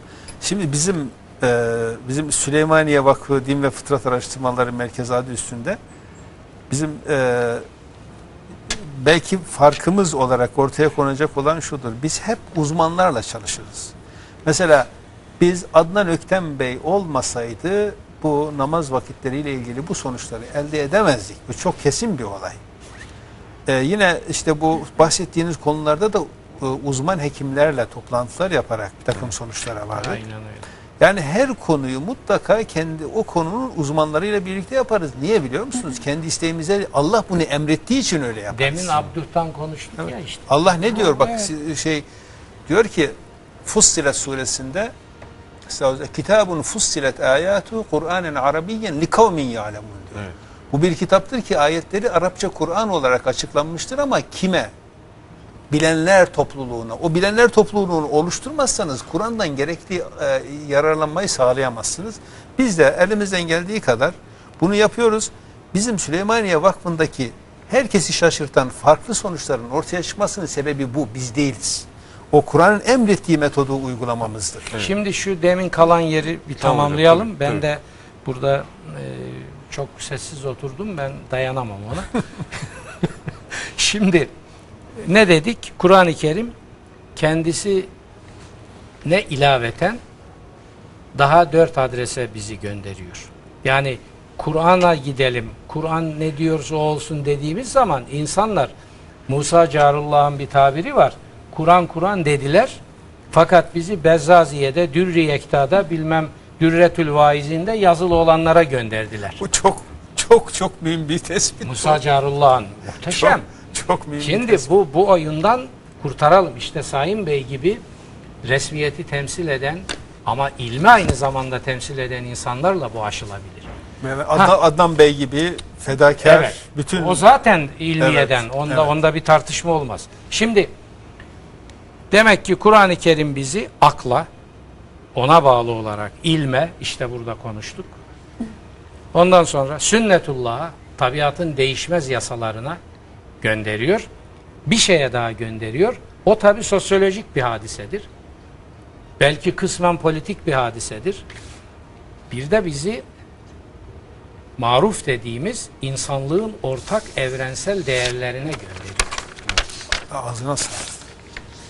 Bu bahsettikleriniz var ya bunların Yani Kur'an'a dediğimiz zaman Bunların her biri üzerinde- ki ya ne demek Kur'an'a 1500 sene önce gelmiş kitaba gideceğim defa. Ya sen o kitaba gittiğin zaman seni elinden tutup bu adreslere gönderiyor. Seni ilimden, akıldan, evrensel yasalardan, evrensel insanlık değerlerinden, tabiat kanunlarından şikayetin var mı kardeşim? Yok. O zaman İnanmayana böyle diyoruz. İşte- İnanana da inanana da inanana da diyoruz ki Kur'an'a git demenin manası Musa Carullah'ın cennet mekan üstadlar üstadının dediği gibi Bezaziye'ye bilmem ne 35. sınıf hurafe kitaplarına gitmek değildir. Kur'an'ın gösterdiği adreslere işte demin burada anlatılan adreslere gitmektir. Adnan Ökten'le ve benzerleriyle o adrese gidip oradan gerekeni çıkaracaksın. Yani dilimizde ot bitti bunu söyleye söyleye. Ama inkar yobazı da bunu kabul etmiyor. Hurafe yobazı da kabul etmiyor. Çileyi kim çekiyor? Biz çekiyoruz. Allah da herhalde bunun karşılığını verecektir bu çileyi çeken insanlara. Evet. ve şunu insanlara öğretebilsek. Kur'an'da anlatılan din fıtrattır. Bunu bir öğretebilsek var ya Kendi onu bütün bütün problemler çözülmüş olacak. Hayır Kur'an'ın emrettiği şey bu. Ama bunu hani ayet bitiyor ya velakinne ekseren nasi la ya'lemun. Ama insanların çoğusu bilmez diye bitiyor. İnsanlara bunu bir öğretebilsek çok şey değişecek. Hocam e, Saim hocamız yine hatta Profesör Doktor Saim Yeprem. E, hocam tekrar merhabalar. Az önce kapandı telefon. E, tabii bu sahura 50 dakika önce bitirme olayında e, 50 dakika fazla oruçlu kalmadan daha büyük problem belki de Namaz akşam e, sabah ezanı okunmadan namazı kılıyor olmak. E, Diyanet bu konuda ne yapmalı? Buna nasıl çözüm getirmeli? Ve tabii izleyicilerimiz soruyorlar bunun vebali kimde? Vebali Şimdi e, vebal diye e, önce Müslümanlarda e, halkımızda vebal e, söz konusu değil. Çünkü e, resmi makamlar e, takvim yapmışlar, vermişler. Onlar e, o takvime uyarak e, hüsnü niyetle e, bu ibadeti yerine getiriyorlar. E, onların ibadetlerinde bir tereddüt yok. Ancak e, bu, bu deneyi e, belgelendirmek suretiyle e, fotoğrafları, filmleri, e, gözlemleri e, ilave etmek suretiyle Diyanet İşleri Başkanlığı Din İşleri Yüksek Kurulu'na gönderir arkadaşlarımız. E, vakıf olarak bu faaliyetlerinden bahsederler. Bu zaten parantez içinde söyleyeyim Abdülaziz Bey de biliyor ki e, Diyanetçe bilinmeyen bir olay değil bu Tabii tabii. dosyaya e, girer ve yeniden konunun müzakere edilmesi e, sağlanır. Gerçekten bu 30-40 seneden beri fevkalade rahatsızlık veren bir e, olaydır. Yeniden müzakere edilir. Tabii o müzakere sırasında e, bu gözlemleri yapanlar da bulunurlar. E, bir ilim adamı olarak zaten bu cins toplantılarda Abdülaziz Bey bulunur hep. E, kendileri bilirler bu konuyu tekrar müzakeresinde, tekrar tekrar müzakeresinde fayda vardır bunların. Ancak e, bir sonuca varılabilmesi için e, kelimeyi özenli seçerek kullanıyorum. Konsensusa ihtiyaç vardır. Çünkü bu konuda Türkiye'de farklı görüşleri savunan çevreler vardır. E, onlar da e, takvim yaparlar ve o takvimleri e, Abdülaziz Bey'in bahsettiği gibi Ahmet Muhtar Paşa'nın hesas, e, hesapları üzerine bina ederler ve ısrarla onun isabetli ve doğru olduğu kanaatindedirler. Ve o da büyük bir felakettir gecenin Ee, ortasına kadar. Ama işte e, bizim o hiç kimseye zorla kanaat değiştirme imkanımız yoktur yani. Doğru, doğru. E, konsensus sağla- sağlanması için e, ciddi bir faaliyet yapmışlardır. E, Allah e, ecrini e, lütfetsin derim ben. Allah razı olsun. Çok teşekkür Ee, ederim. Sayın Yeprem bambaşka bir konuya geçeceğim. Of müftüsü Mehmet Genç'le Peygamberimizi Tanıtma ve Kültür Vakfı üyesi Burhan Gültekin Hazreti Peygamber'in nüfus cüzdanını çıkardılar. Ee, bu konuda ne söyleyeceksiniz? Ben, ben yani bu konuyu e, Hazreti Peygamber'e e, yakışır bir vakar ve ciddiyette görmüyorum. Yani Cenab-ı Peygamber'in nüfus kağıdının çıkarılması ciddi bir davranış gelmiyor bana. E, işi hafife almak gibi geliyor. E, çok hoşlandığımı söyleyemem. E, bu benim kişisel kanaatim. Aynı kanaatteyim. E, e, budur. Yani ne gereği vardı? E, Cenab-ı Peygamber hangi nüfus kütüğüne kayıtlıdır? E, herhangi bir şahıs gibi bir e, davranmak belki bunu yapanların hüsnü niyetleri vardır. Ama ben bir e, büyük meşhur bir e, sözü hatırlıyorum. Cehennem hüsnü niyetlerle doludur diye bir söz vardır. Bu meşhurdur yani. E, çok normal e, bir davranış değil.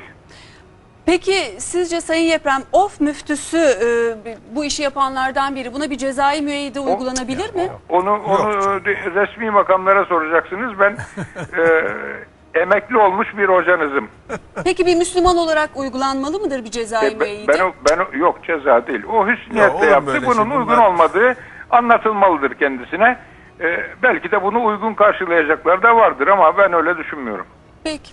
E, hocam peki bu e, ticari kazanç mıdır, reklam mıdır? Neden yapılır böyle bir şey ben şimdi sizce? incelemedim. Bakabilir miyim? Tabii buyurun.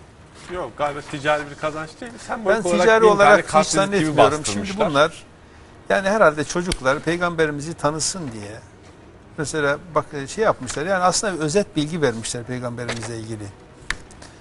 Ee, Zaten maliyeti önce mesela 25 kuruş gazete haberinde öyle geçiyor. şey değil, bak, Makbuz Ab- karşılığında Abdül- 1 liraya Ha, satılıyormuş. tabii, yani şey değil bak pe- peygamberimizin dedesinin e, şeyini vermişler. e, babalarının adını vermişler.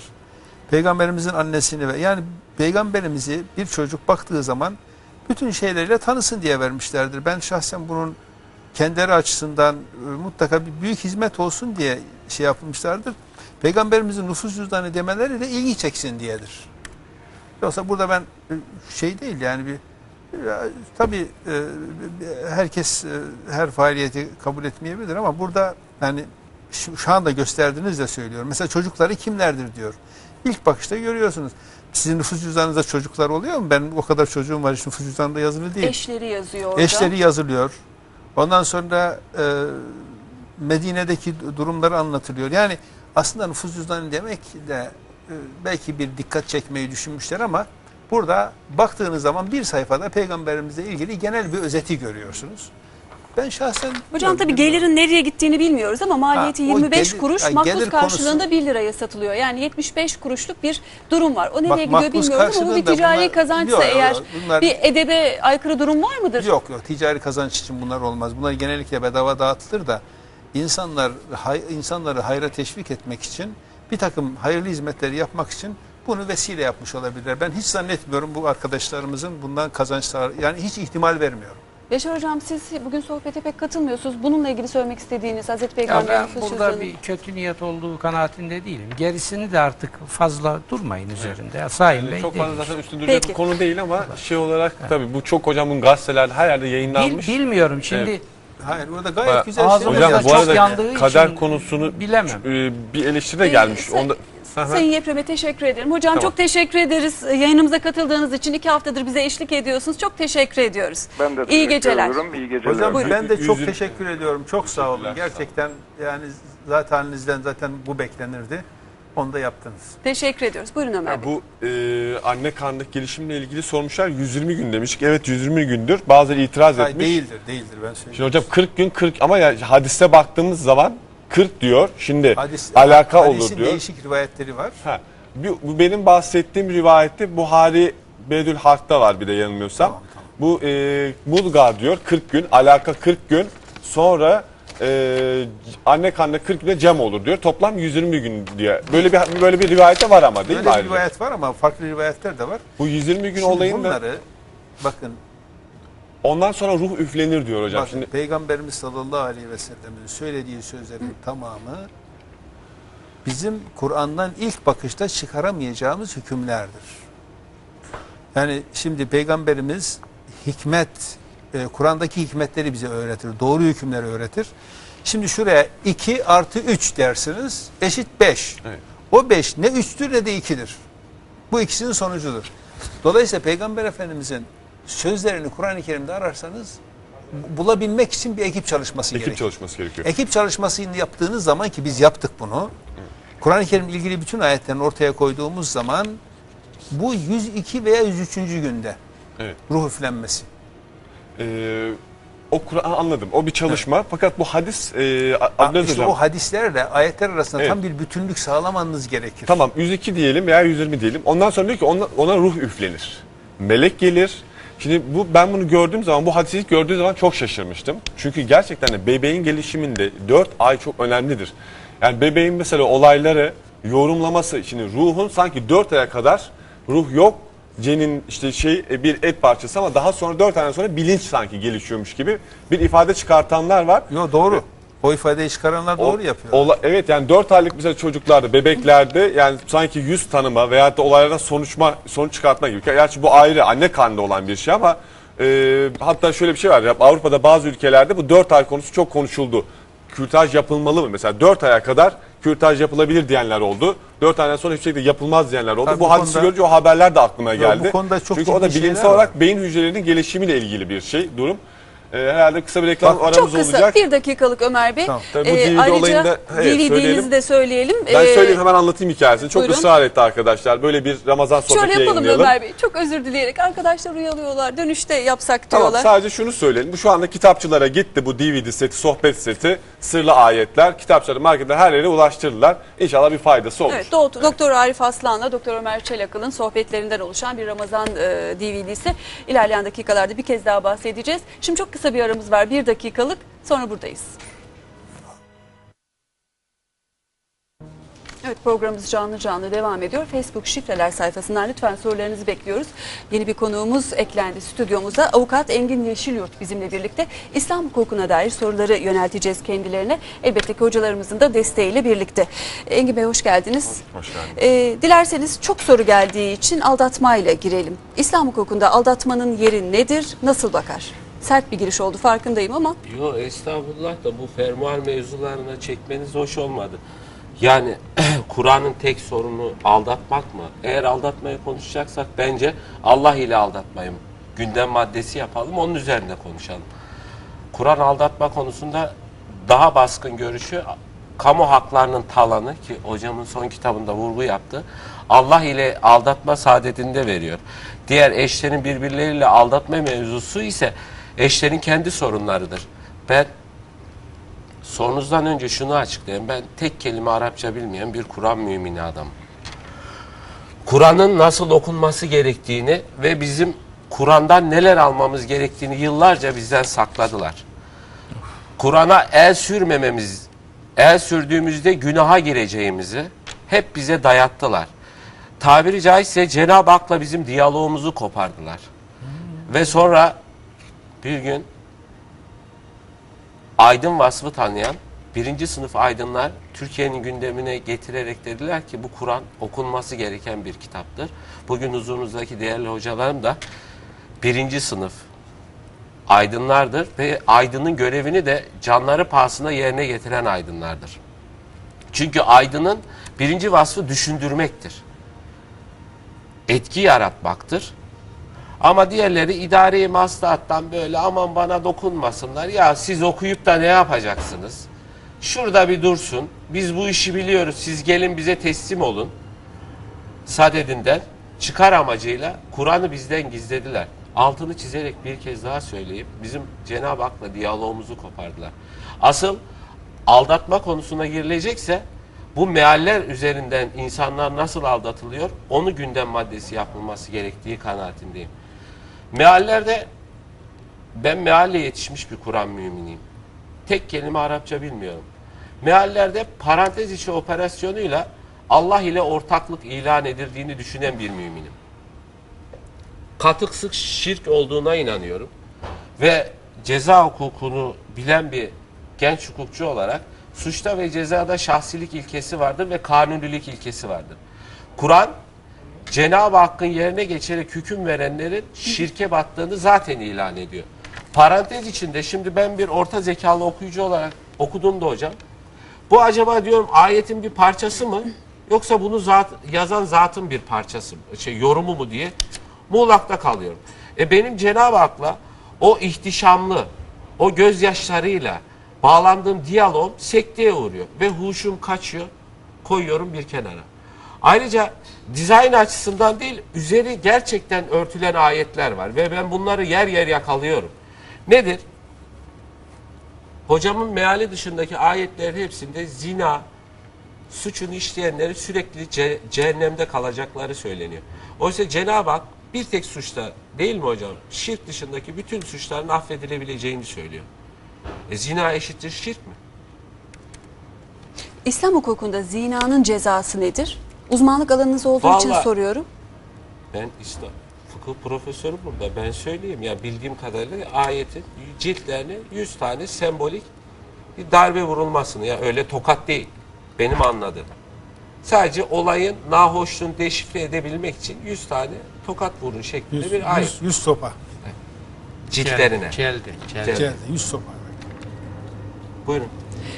Ee, hocam gelen sorular üzerinden ilerliyorum. Rejiye de çok soru gelmiş. Birden fazla eşle ilgili yani çok eşlilikle ilgili. Buna İslamiyet'in bakış açısı soruluyor. Ee, İslamiyet buna nasıl bir yorum getiriyor? Ee, lütfen cevap bekliyorlar. Valla ben de şu anda bir tane de olmadığı için ben konuşmayayım da Abdülaziz Hoca Ama bir konuş. görüşünüz vardır bir araştırma. Ya tamam da şimdi önce bir defa Abdülaziz'den Buyurun başlayalım. Sayın şimdi- Hocam. Ben şu anda açıktayım.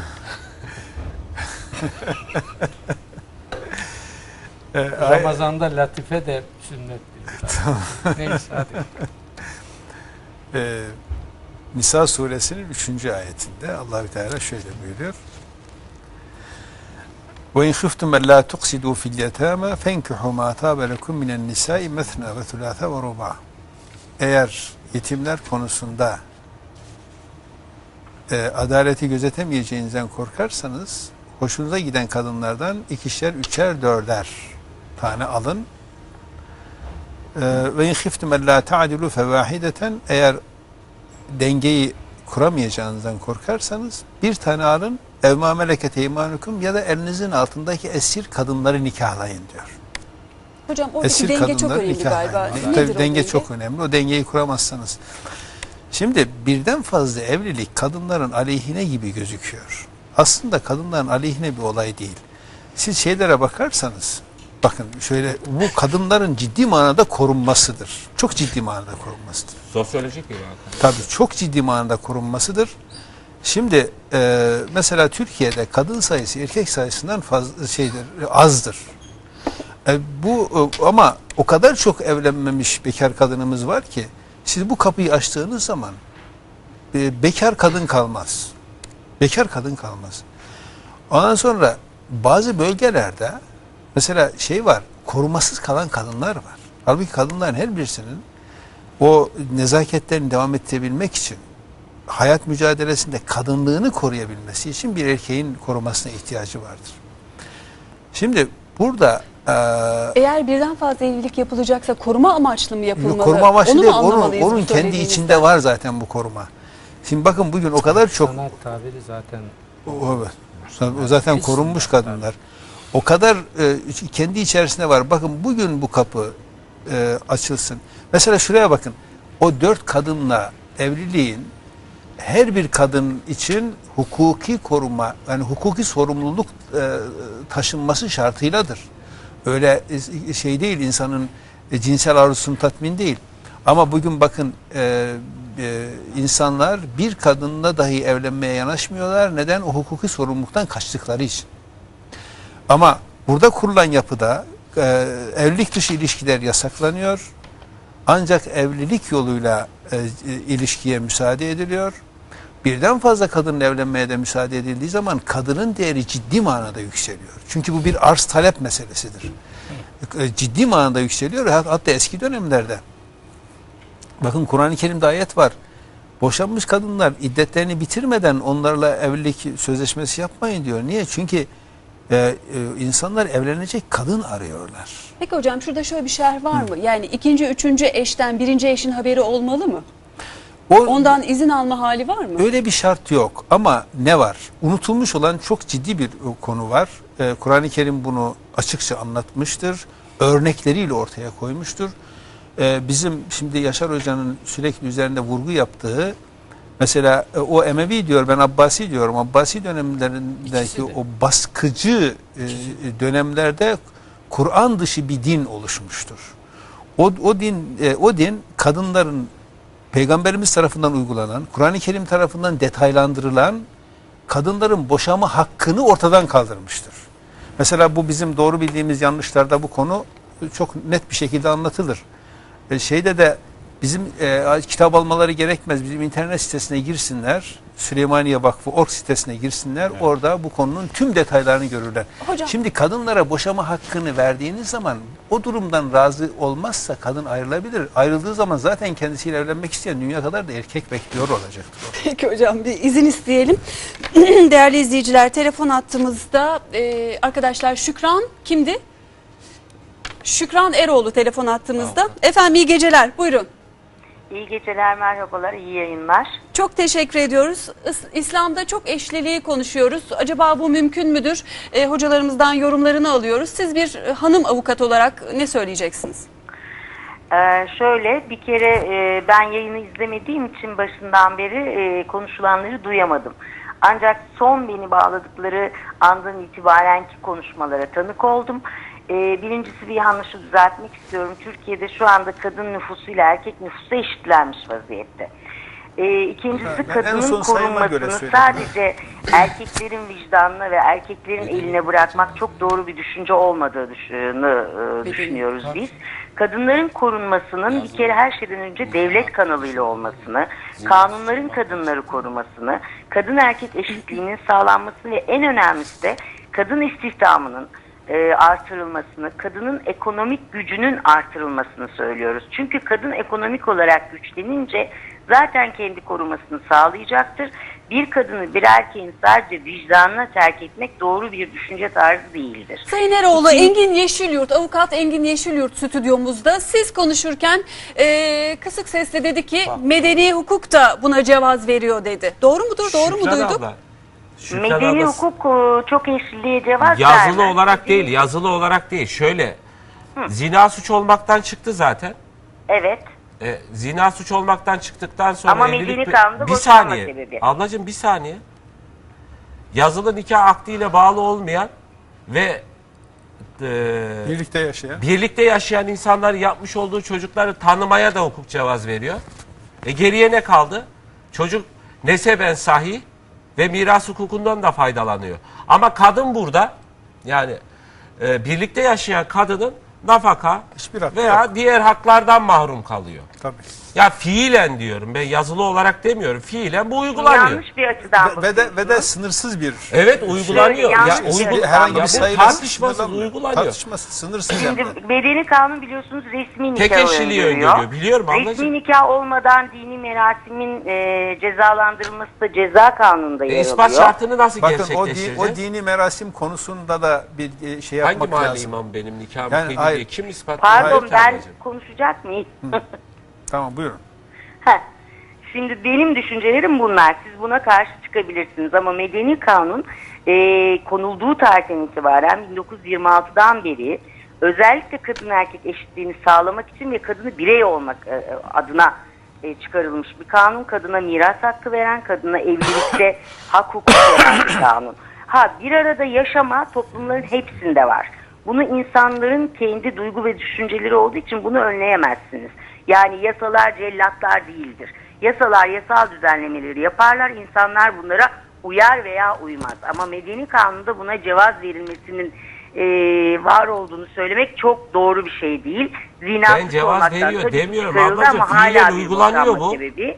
E, ve çok eşliğinde ceza kanununda e, cezalandırıldığını hepimiz biliyoruz sayın meslektaşım. Hayır, Onun için hayır, öyle bir ben ceza yok. kanunun Yok. böyle bir şeye Öyle bir cevaz ceza verdiğini yok, öyle bir düşünmüyorum. ceza yok. Artık Bilimselden kadınların korunmasının da yine kadınların güçlendirilmesi ve devlet eliyle, sosyal devlet olma olgusuyla var olacağını düşünüyorum.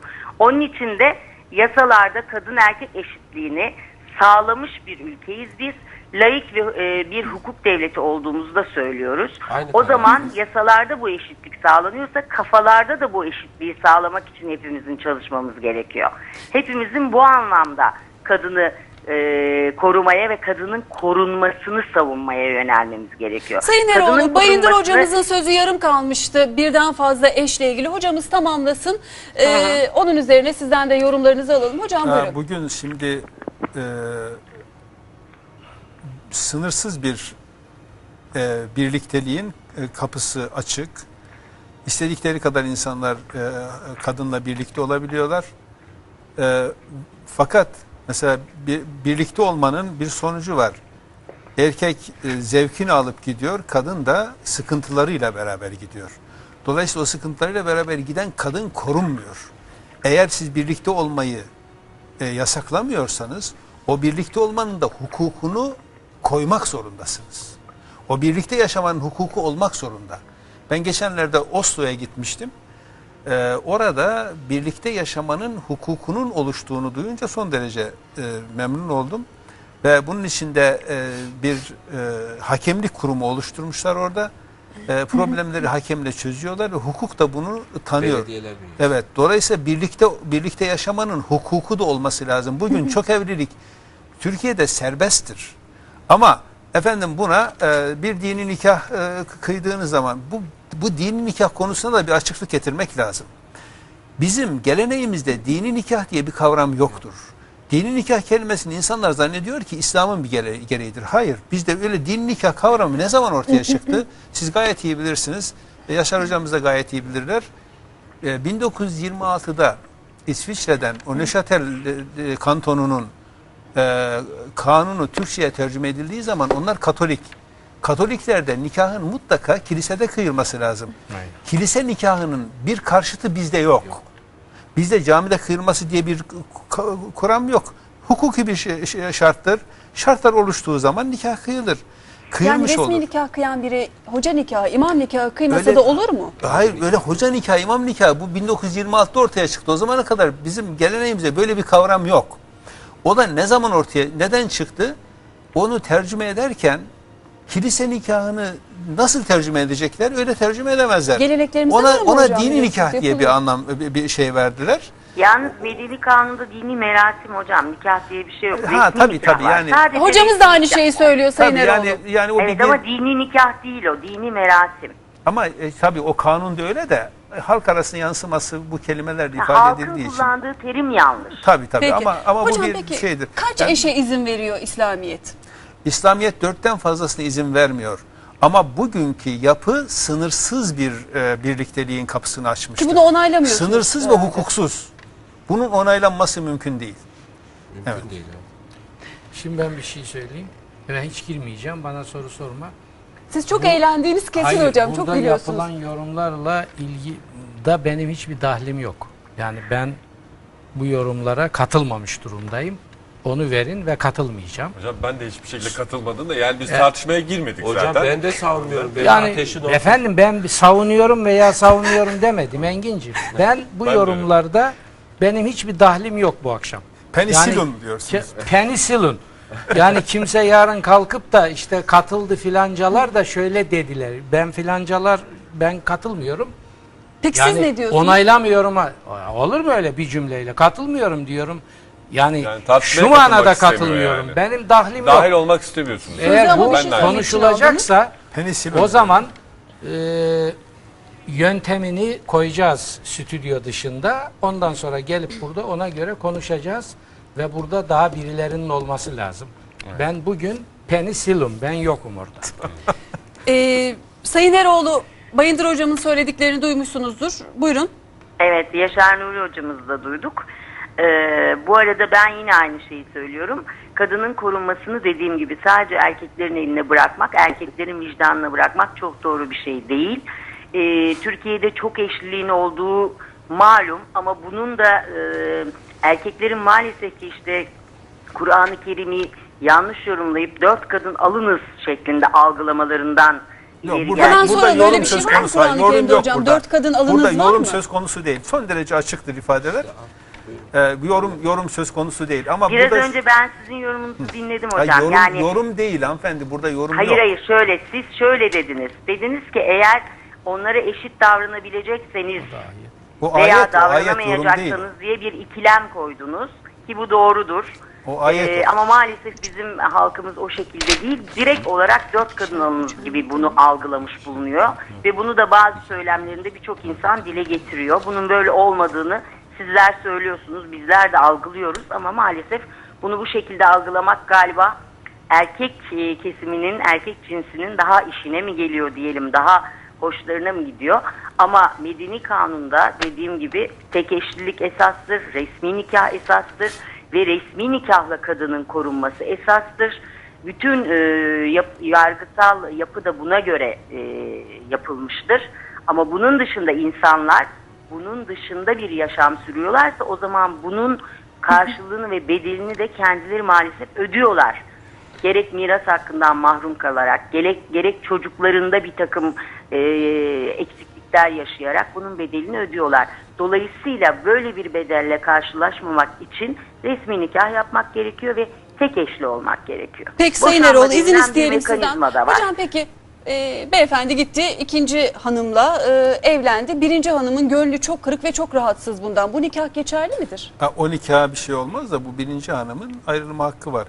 Ben burada bir şey söyleyeyim. Nasıl bir de hocam o nikah Ay- ay- geçerli midir? Geçerli olur tabii. Ona, ona şey yapılmaz. Ama evde her gün ağlıyor kadın. Ya hayır şimdi bu o, o başka bir olay. diyor. Ayrılma hakkı Hayır, var. o kişinin ayrılabilir. çok ağlıyorsa, dayanamıyorsa Yalnız burada bir şey hakkı söyle- var diyor yani Bir şey birincisi. söylemem lazım. Ee, şimdi avukat hanımın e, sözleri içerisinde e, e, çok haklı tespitler var. Bugün e, yani o bahsettiğimiz Abbasi döneminden beri Kur'an-ı Kerim'in kadına vermiş olduğu haklar büyük ölçüde elinden alınmıştır. Kur'an'a baktığımız zaman kadınlar e, kadın ile erkek arasında eşitlik yoktur.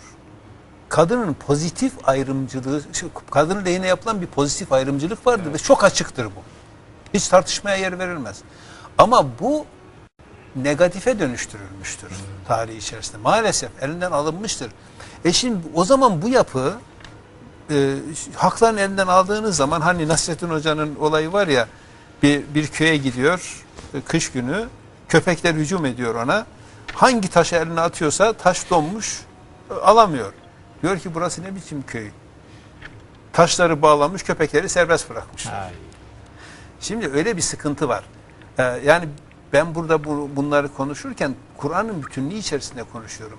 Hanımefendi cevap verirken yaşanan hayattan e, hayatı okuyarak cevap veriyor. Dolayısıyla o, onun yapmış olduğu yorum e, yanlış değil doğru ama bizim burada yapacağımız e, birçok düzeltmelerin olması gerekiyor. Hocam hani eşit davranması gerektiğini mutlaka altını çizerek belirttiniz ki Kur'an-ı Kerim de buna değiniyor. Nasıl eşit davranacak? Eşit bir kere sevgide eşitlik olamaz. Siz, E, siz evet. kendi kalbinizi hükmedemezsiniz. Yani Evet.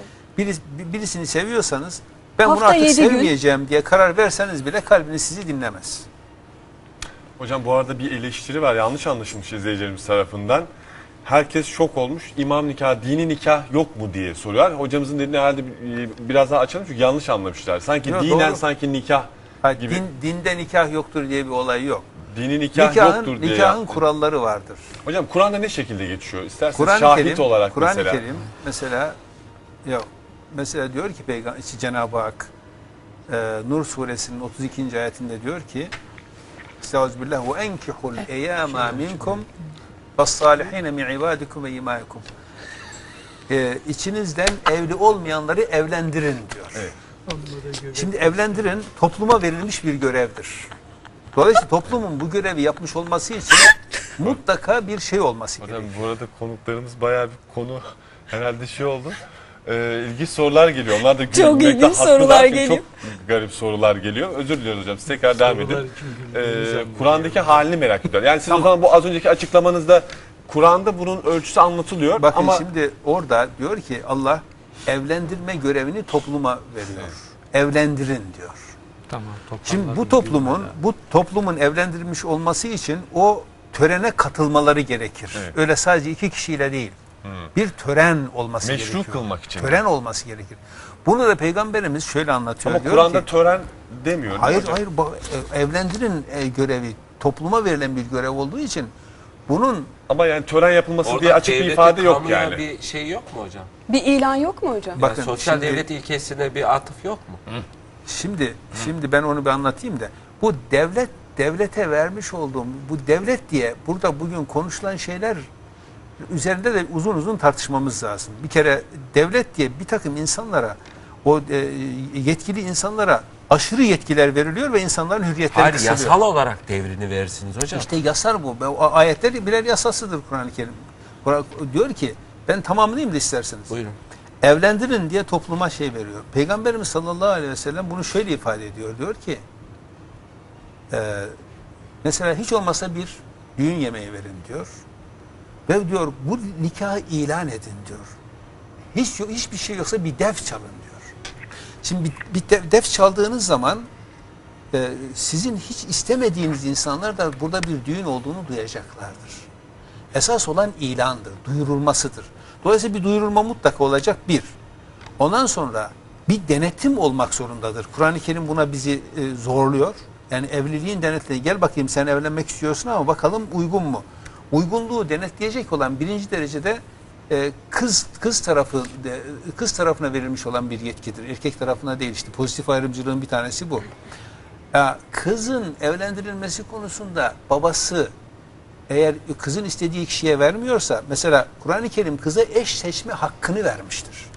Bunlarla çok uzun uzun konuşmak lazım. Kullandığı var mı hiç? Ama bu onun elinden alınmıştır. Mesela onu e, şu anda detaylandırmayalım çünkü çok fazla konuşmak gerekir. E, Eş seçme hakkı tamam Kur'an da onu vermiştir, Peygamberimiz de vermiştir. E, peki kız birisiyle evlenmek istiyor, babası karşı çıkıyor. O zaman ne olacak? O zaman diyor ki Peygamberimiz yetkili makama git diyor. Kur'an da onu gösteriyor. Dolayısıyla evlenme konusunda e, bir denetim var ama baskı yok. Yani tamamen objektif bir denetim söz konusu. O denetimi yapıyorsunuz. E, toplum olarak işte denetmiş oluyorsunuz. Bir e, tören yapıyorsunuz. E, en azından küçük bir de olsa bir yemek veriyorsunuz. Neden veriyorsunuz? Herkesin haberi olsun diye yapıyorsunuz. Hocam, hemen bu ilanla alenileştirmenin ilgili- amacı Kur'an'daki aleni bir hukukçu olarak soruyorum. Çocuğun nesebinin sahipliği ve miras hukukundan doğan haklarının zayi olmaması değil mi? Sadece o değil. Alenileştirmezseniz bu kadın gider bu defa da başka birisiyle evlenir. İspatlayamazsınız. Ah zor tutuyorum kendimi ama bunu başka bir zamana alsak. Hocam ilan Burada kısmı ile söylenecek ilgili çok şey var e, sorular geliyor. İsmini okuyayım ama bir bey 3 eşi olduğunu söylüyor. Üçünün de birbirinden haberi olmadığını söylüyor. Benim nikahım geçerli değil mi diye sormuş. O ilan karısına ilan değil. O e, o kadının nikahı kıyılırken mutlaka çevrenin bir e, o kadının o kadını tanıyan bir e, grubun mutlaka bilmesi lazım çünkü kadının hakkının korunması gerekiyor.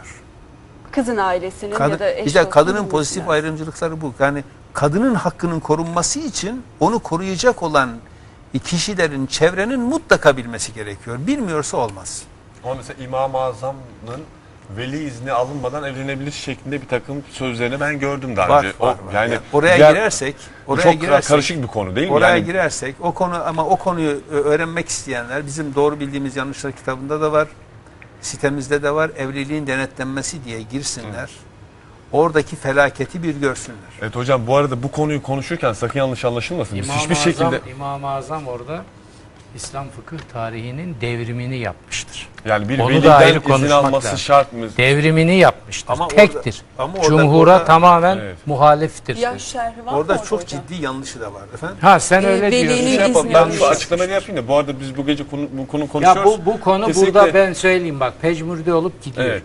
Bunu doğru alıp şimdi Abdülaziz Ama biz bu, bu akşam bu konuyu konuşacağız. Evet, Zaten yani bu sonradan çıktı ama bu- birden bir ortaya kesinlikle çıktı. çok yani. Böyle eşliliği pat de hiçbir şekilde teşvik etmiyoruz yanlış anlaşılmasın. Kur'an da etmiyor Tabii ki yani e, hukuk var ve bizde bu, ka- bu kadar e, basit kadın hakları çok önemli. değil Çünkü bu. çok Bunu- iyi, kötü evet. niyetli insanlar olabiliyorlar. Bunları istismar edebiliyorlar. Bizim her ne kadar dinimiz bazı çerçeveler çizse bile bu konuda ben herhangi bir yorum, görüş beyan etmiyorum. Yanlış Bakın anlaşılmasın. ben bugün kadınları koruma adına yapılan düzenlemelerin çoğusu kadınların ciddi manada aleyhine olmuştur. Yani ve bir- birçok kadın e, şey- yani aileler ailelerdeki eski huzur kalmamıştır. Böyle efendim batıda şu kanunu gördük buraya alalım. bu olmaz. Bu çok yanlış bir uygulamadır. Hocam ya bu biz burada bu makale olarak var değil mi? Bunların hepsi var. Evet. Hepsi var. Kitap olarak da var, makale olarak da var. Ya bu biz asırlarca dünyaya yön vermiş kişileriz. Batı daha yeni kaç senedir bu şey yapıyor. Yani Onları alacaksınız, bize biz, bize almayacaksınız. Ben hayret ediyorum. Yani nasıl oluyor da siz e, yani bu olmaz yani o son zamanlarda çıkarılan kanunlar maalesef aile huzurlarını tarumar etmiştir. Bir de Hocam ben Türkiye'de a- şey aydın sorunu var. Aydınlarımızın birçoğu birçoğu içi boş kamış gibi. Batı üflüyor, buradan çalıyor. Doğudan zaten bir haber yok. Hayır, Müthiş bir soran yok. kompleks var. Kardeşim, bak ben bunu- araştırmıyor. Ben de onu diyorum hocam. Bakın ben ş- şahsen yargı hukukunda yargı hukukunda Osmanlı yargı hukukunun uzmanıyım. 21 sene ben bu konu, konuya çalışmışım. Yargı hukukunda değişiklikler yapıyor. Hepsi biliyor ki ben bu konunun Türkiye'de ve işte dünyada en iyi uzmanı benim Osmanlı. Herkes bunu biliyor. Yurt dışında herkes biliyor. Ya bir Allah rızası için bir sorun bakalım. Bugün bir sürü insanları e, şey yapıyorsunuz, tutukluyorsunuz. Ya bunun Osmanlı'da bir çözümü var mı? Ben ne kadar istediysem hiçbir şey bir televizyon kanalı çıkarıp da bir konuşturmadı. Ya bu nedir bu? Bu e, Osmanlı'da uygulanan yargı hukuku bugün bütün dünyanın hayranlıkla izleyebileceği sistemlere sahiptir. Yani ben anlayamıyorum.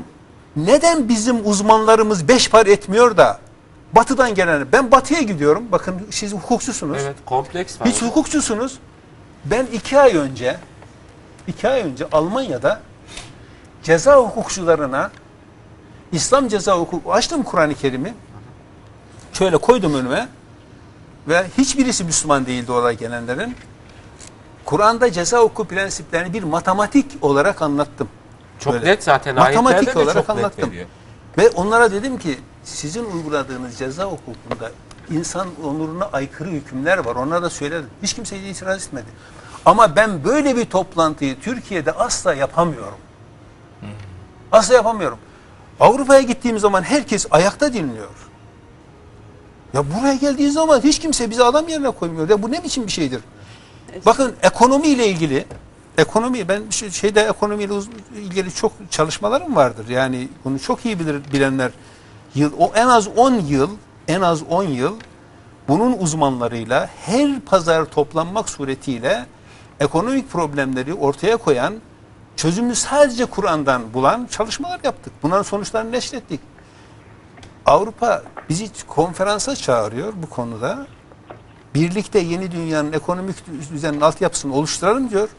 Türkiye'de ne kadar bağırırsanız bağırın kimse sizin sesinizi duymak istemiyor. Bu ne biçim insan kendi toplumuna güvenmez mi?